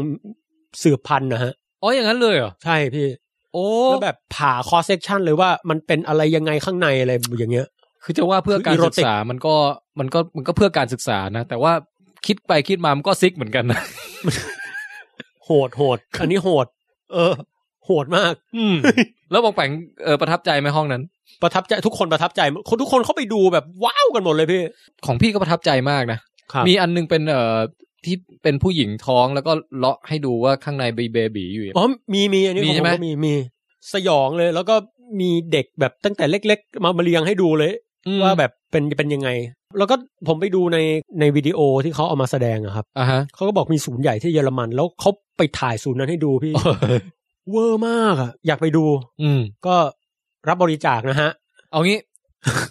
ถ้าพี่ไปศึกษากระบวนการทำ procrastination แบบนี้มา เฮ้ย ปองแปงจะบริจาคร่างกายไหม ไม่วะเฮีย เอาเหรอ อย่างเร็ว เลย นี่เทรรศกาลส่วนแรกใน Science Center ฮะ จบไปแล้ว ส่วนที่สองคือตัวนี้ครับ รูปเดียวจบ โอ้ my นี่มันกระสวยอวกาศ endeavor เนี่ย ใช่ครับ โอ้โห ถูกต้องเฮีย โอ้ เฮ้ย มันใหญ่มากใหญ่แบบ นึกนี่นี่มันคือเรื่องราวที่พวกเราพูดพูดกันในวิดแคสทั้งนั้น ใช่ เลย ฮะ แล้วเราก็ไปดูแบบ ได้ไปดูของจริง จริง เออ ตามรอยแบบศาสดา เออ เฮ้ย แล้วก็สวยอวกาศนี่เฮีย ความใหญ่เฮีย มันใหญ่แบบ คือเห็นเห็นความใหญ่ก็จบแล้ว จบเลย แต่ว่าพอไปดูวิดีโออะครับ เออ ผมเพิ่งได้รู้ว่า ยังไม่ต้องส่งขึ้นฟ้านะ เอาแค่ประดิษฐ์ อ่าฮะ เอาลงมาจากอวกาศ แล้วเอามาพิพิธภัณฑ์นะพี่ โอ้ แค่นี้ก็ยากแล้วของที่มันใหญ่ขนาดเนี้ยจะส่งยังไง เออ ตอนเอามาต้องผ่านคลองปานามามา อ่ะ ถ้าผมจำไม่ผิดนะ เออ แล้วก็ตอนเอามาเอาเอาจากตกน้ำลงมาแล้วก็เอาเข้ามาเนี่ยโหกว่าจะผ่านบ้านเรือนแต่ละหลังได้คือแบบดราม่า ยืดยาวอ่ะพี่ ปองแปงลองนึกภาพแบบปองแปงนั่งแบบนั่งรถเมล์แล้วรถติดอยู่เงี้ยแล้วหันไปมองนอกหน้าต่างมั่งเห็น กระสวยอวกาศแบบเลื่อนผ่านไปอย่างเงี้ย ใช่ เวอร์มาก แล้วผมว่ามันสร้างแรงบันดาลใจให้คนนะพี่ คือผมมองว่าไอ้ภารกิจอวกาศเนี่ยความรู้เสร็จไปส่วนหนึ่งแล้ว แต่สุดท้ายอ่ะเมื่อสร้างประวัติศาสตร์ได้โลกได้สักส่วนหนึ่งอ่ะ อืม ที่เหลือลูกหลานมันจะภูมิใจ ลูกหลานมันจะได้ศึกษาตามแบบ ไม่รู้จบอ่ะเฮีย อืม คือคือเนี่ย ผมเวลามีคนบอกว่าลงทุนไปกับเรื่องวิทยาศาสตร์พื้นฐานอะไรเงี้ยผมว่าลงทุนไปกับอะไรที่มันเป็นพื้นฐานพวกเนี้ยมันได้ทั้งนั้นแหละพี่ แล้วแล้วอีกอย่างคือพี่ว่าพวกพวกยานแบบที่มันเทคโนโลยีระดับสุดยอดอย่างเงี้ย แล้วเราไปเห็นแล้วเรารู้สึกว่ามันมันเจ๋งเนี่ย เออ คือจะพูดยังไง คือมันต่างกับการไปเห็นรถถังการไปเห็นเครื่องบินลบด้วยนะ ครับ เพราะว่ารถถังเนี่ยเห็นแล้วแบบโอ๊ยแมั่งเท่ว่ะ แต่สุดท้ายเราต้องมานั่งคิดว่าเออนี่มันคือเครื่องเครื่องมือฆ่าคน อืม แล้วมันเป็นเป็นความก้าวหน้าเป็นความวิศวกรรมที่เจ๋งก็จริง แต่ว่ามันเป็นอาวุธสงครามอะ ครับ แต่ไปดูกระสวยอวกาศเนี่ย เออ นี่มันความร่วมมือร่วมใจของมนุษยชาติล้วนๆเลยนะครับ โอ้โหเออ แล้วมัน จริง เอออย่างที่ป่องแปงบอกเป็นแรงบันดาลใจว่า เฮ้ยมันมารวมคนเรามารวมหัวกันแล้วทำสิ่งยิ่งใหญ่อย่างนี้ได้ แล้วไม่ใช่เป็นการฆ่าแกล้งกันด้วย เชียร์ได้เต็มที่ ครับ เออ จริง ๆ จริง ๆ โอ้โหเฮียพูดซะขนลุกเลย แต่แต่อีกส่วนหนึ่งอะที่บอกว่าพวกรถถงรถถังอะไรเงี้ยพี่ ผมกับผมก็เปรียบได้กับคล้ายๆกับเรือดำน้ำอะคือตอนไปดูเรือดำน้ำอะคือมันรู้สึกเจ๋งตรงที่มันเป็นแบบของที่เคยผ่านสงครามมา แต่มันก็สลดนะ ที่แบบ อ่า พวกทหารที่อยู่ในนั้นอะโอ้โห มึงแบบหดหูทุกข์ยากแบบ ทุกข์ทรมานอ่ะอ่ะตอนนั้นรู้สึกงั้นจริงๆนะพี่ เออ เขาแล้วเขาก็เล่าให้ฟังว่าบรรทุกข์ทรมานแค่ไหนในการต้องไปแบบทำงานที่นั่นอะไรเงี้ย อืม ถึงวิทยาการมันจะเจ๋งแต่ก็นั่นคือมันก็ทำให้เห็นด้านลบของสงครามใช่ อืมอืม ซึ่งจริง ๆ ตอนงานวันเด็กที่เราเปิดให้ไปดูรถถังอ่ะผมว่ามันต้องมีวิทยากรแบบเนี้ยคอยเล่าบ้าง อ๋อ คือไม่ใช่ถ่ายรูป เอ้ย กูอยู่รถถังแล้วเว้ย กลับบ้านคืออะไรวะ คือมัน คิดได้หลายแง่นะ มาใช่ มอง ใช่ มองได้หลายมุม อืม ไปครั้งเดียวนี้ก็คุ้มเหมือนกันนะเฮีย เออ แล้วส่วนสุดท้ายครับ ครับ นิทรรศการธรรมดาฮะ แต่นิทรรศการเนี้ยชื่อ Kelp Forest เออนี่ที่สถานที่เดียวเนี่ยเหรอ ฮะ คือไอ้ Science Center ของมันอ่ะพี่ ผมว่าเตรียมไว้วันหนึ่งเช้าจะหลดเย็นนะ อันนี้ชื่ออะไรนะ ขอชื่ออีกที California Science Center อ๋อเป็นของของรัฐเลย ของรัฐเลย ม แล้วมาอยู่ที่ LA โอเคโอเค เนี่ยพี่มันเป็นอธิบายเรื่องสาหร่ายเคลป์ว่าแบบเกิดยัง ไง เออ โตยังไงได้รับสารอาหารอย่างไร อ่ะ นิท ฮะ รรศการอินเทอร์แอคทีฟทุกจุด แล้วก็ยังมีบ่อสาหร่ายเคลป์ให้ดูนะครับ โอ้ ซึ่งสาหร่ายที่เขาเอามาเลี้ยงไว้ในอควาเรียมเนี่ย ยาว ใหญ่ โอ้แล้วแบบปลาต่างๆ มันมันมันมีปลาฉลามด้วยนะเห็นปะ มันเป็นป่าใต้น้ำอ่ะ ใช่มันเป็นป่าจริงๆวะเฮีย เออ มันมันแล้วเด็กที่ไปอะฮะ ผมผมเกิดความรู้สึกอีกนิดนึงก็คือ อันเนี้ยเขาเอาพืชพันธุ์ที่แถวบ้านเขาว่ามี อ่ะฮะ คงไม่ใช่แถวบ้านแต่มันทะเลบ้านเขาว่ามี เออ แล้วก็มาตระหนักให้เห็นว่ามันสวยงาม คุณ เออ ต้องอนุรักษ์ป่าทะเลนี้ให้ได้ อ่ะฮะอ่ะฮะ แล้วเด็กที่ไปพี่มันสนใจกันทั้งนั้นอะ เออ ตอนเนี้ยผมรู้สึกนิดนึงนะว่า เมืองไทยเราอะมีพิพิธภัณฑ์มีอะไร แล้วครูพาไปทัศนศึกษาเป็นเรื่องดีมากแล้ว เพราะว่ามันได้เห็นของจริงมันซึมซาบแต่เด็ก ผมจำได้ว่าตอนผมเรียนประถมพี่ อืม ผมอยู่อุบลไง อือฮึ ครูก็พาไปพิพิธภัณฑสถานแห่งชาติของของอุบล แล้วก็มีรูปปั้นพระพิฆเนศอยู่ อ่ะฮะ แล้วครูเล่าให้ฟังอะมันผมยังจำได้ถึงวันนี้เลยว่าเอ้ยรูปปั้นอะไรวะหัวเป็นช้างประหลาดโคตร อืม แล้วก็เล่าตำนานพระพิคเนตให้ฟังผมยังแบบ เฮ้ย ถ้าผมดูแบบนี้บ่อยๆ ผมก็อยากสนใจโบราณคดีเหมือนกันนะ อืม มันมันมันปั้นคนได้ แล้วผมก็รู้สึกว่า มันดีกว่าไปนั่งแบบ บวกลบเลขเร็วอะไรเงี้ย อืม คือบวกลบเลขเร็วมันก็เป็นเรื่องดีพี่ แต่บางทีมันทำไปเรื่อยๆ มันรู้สึกเบ้อไงไม่รู้ เออ อยากให้เด็กไทยได้แบบมีที่แบบเนี้ยได้เรียนรู้แบบเดอะเรียลอะ เออ เนาะ เห็นด้วยครับเห็นด้วย ครับครับสุดท้ายก็ไม่มีอะไรแล้วครับ เป็นพิพิธภัณฑ์เล็ก ๆ น้อยๆที่ผมไป เช่น พวกพิพิธภัณฑ์เอ่อลาเบรทาพิช อ๋อ เออเอออันนี้เคยเห็นในหนังบาง เฮ้ เรื่อย ง จริงเหรอเฮีย ก็มันชอบเอาอะไรไปทิ้งในนั้นน่ะใช่ป่ะที่เป็นดำๆป่ะ ใช่ เออ คือตอนแรกผมเดินเข้าไปเฮียโคตรงงเลย คือไอพิพิธภัณฑ์เนี้ยมีบ่อใหญ่มากอยู่ข้างหน้า อ่ะฮะ แล้วก็เป็นเหมือนน้ำมันอะแล้วก็มีเดือดแบบบุ้ง อืม บุ้งเฮ้ยอะไรวะกลิ่นแบบแปลกๆ แล้วไปถามคนแถวนั้นเขาบอกว่า มันเป็นเหมือนแบบบ่อน้ำมันทาเก่า เออ แล้วก็ไปขุดเอาซากดึกดำบรรพ์ขึ้นมา อื อื ม มแล้วก็ทำเป็นพิพิธภัณฑ์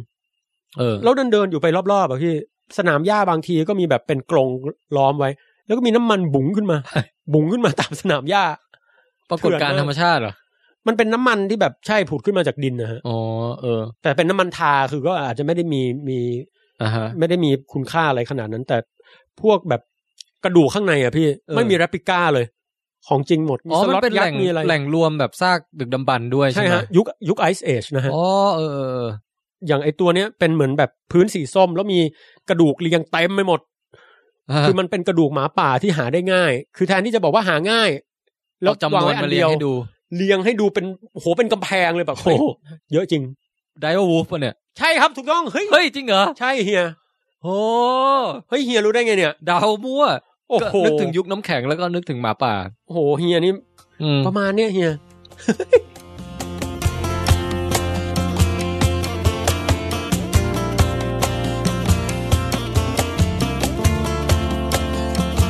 ไอการที่ได้นั่งรถเมล์เที่ยวอะพี่ อ่ะฮะ แล้วก็แบบไปทัศนศึกษาเก็บข้อมูลอะ เออ คนเดียว มันเป็นอะไรที่ทำให้ผมแบบเปิดโลกทัศน์มาก เพราะว่าการต้องมานั่งเปิด Google Map วางแผนเดินทางหลงเอง อืม จริงๆ น้องส้มส้มจี๊ดนะฮะแฟน ฮะ รายการก็ก็ช่วยไกด์ระดับหนึ่งแต่ว่าสุดท้ายมันก็ต้องแบบไปคลำเองเยอะมาก แล้วก็แบบได้เจอผู้เจอคนเจออะไรแบบ เออ เฮ้ยรู้สึกเหมือนเติบโตขึ้นนิดหน่อย อืม ออกไปสู่โลกกว้าง ออกสู่โลกกว้าง คืออย่างแรกคือได้เจอปัญหา อ่า อย่างที่สองคือได้แก้ปัญหา แล้วพอแก้ปัญหาแล้วมันไม่เวิร์กอย่างที่สามคือมันได้รับผิดชอบต่อการแก้ปัญหาของตัวเอง ประทับใจตรงเนี้ยวันสุดท้าย อืม ตรงที่แบบเฮ้ยพอต้องนั่งรถเมย์เองคนเดียวอะไรแล้วแบบมันโอ้โหเหนื่อยเหนื่อยทุกข์ทรมานแต่มันมัน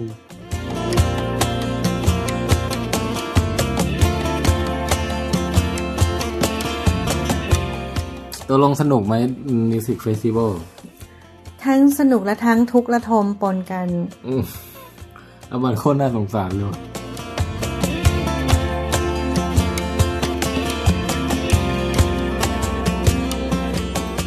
ไปเดินทางมันก็ได้แบบโสดประสาททั้งหลายมันมันเปิดขึ้นมานะ เปิดแล้วแบบ เบิกเบิกโพรง ใช่ เออ ทั้งในแง่ของการซึมซับอารมณ์อะไรต่าง ๆ ด้วย อืม เพราะเราอยู่กับชีวิตประจำวันบางทีมันก็เหมือนกับชินชา ครับ อืม อันนี้แบบ โอ้โห สังเกตทุกสรรพสิ่ง ตั้งแต่ขึ้นเครื่องบินไปจนกระทั่งถึง เออว่ะเฮีย ใช่ไหม เบิกโพรงเลยเนตรเนิร์ด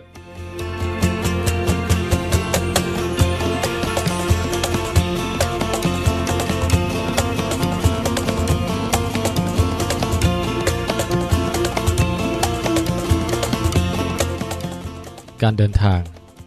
อาจจะพาเราไปพบ ไปสัมผัสกับสิ่งฟินๆต่างๆ มากมาย โดยที่เราไม่รู้ล่วงหน้าเลย ว่ามีอะไรรอเราอยู่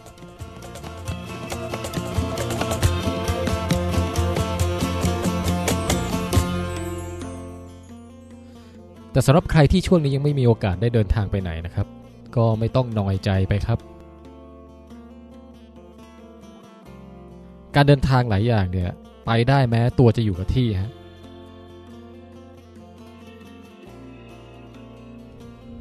เดินทางไปในความคิด ความรู้สึก เดินทางไปในความสัมพันธ์ เดินทางไปในโลกของความรู้ หลายที่ซื้อตั๋วไปไม่ได้ด้วยนะครับจักกรวาลคู่ขนาน โลกดึกดำบรรอัลฟาเซนทูรี่ ซอกหลืบความจริงของธรรมชาติที่มองไม่เห็นด้วยตาทั้งหลาย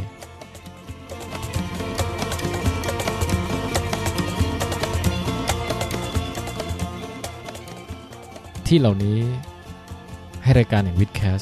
พาคุณไปฮะ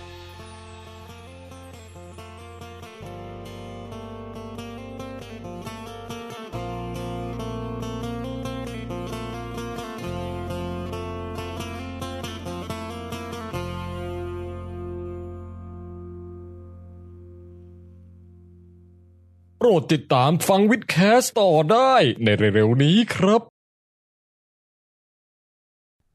เอาละตะกี้จบตอนแบบลงเพลงพอดีครับ ต่อไปคือการจบแบบเป็นทางการครับ ประมาณนี้ครับ เรื่องราวแห่งดินแดนอเมริกาครับ ครับ แล้วก็เรื่องราวของสุริยุปราคา ถือว่าโชคดีมากที่สถาบันวิจัยดาราศาสตร์แห่งชาติได้ให้โอกาสนะครับ ต้องขอขอ ครับ บ คุณนะฮะ สปอนเซอร์นะฮะงานนี้ อ่างั้นวันนี้ก็ขอบคุณคุณปองแปงที่มาเล่านะครับ โอ้ครับ ยินดีครับแม่ เอ่าแล้วเดี๋ยวรอติดตามกันต่อไปว่า จะมีใครไปผจญภัยอะไรที่ไหนอีก ครับ นะฮะแล้วก็วิดแคสตอนหน้าจะเป็นตอนเกี่ยวกับอะไร ก็เดี๋ยวไว้มาดูกันอ่า ครับ สำหรับวันนี้ฮะสมควรแก่เวลาครับ ผมแทนไทยประเสริฐกุลครับ ผมป๋องแปงครับ และนี่คืออาบัน พวกเราทั้ง 3 คนขอกล่าวคำว่า สวัสดีครับ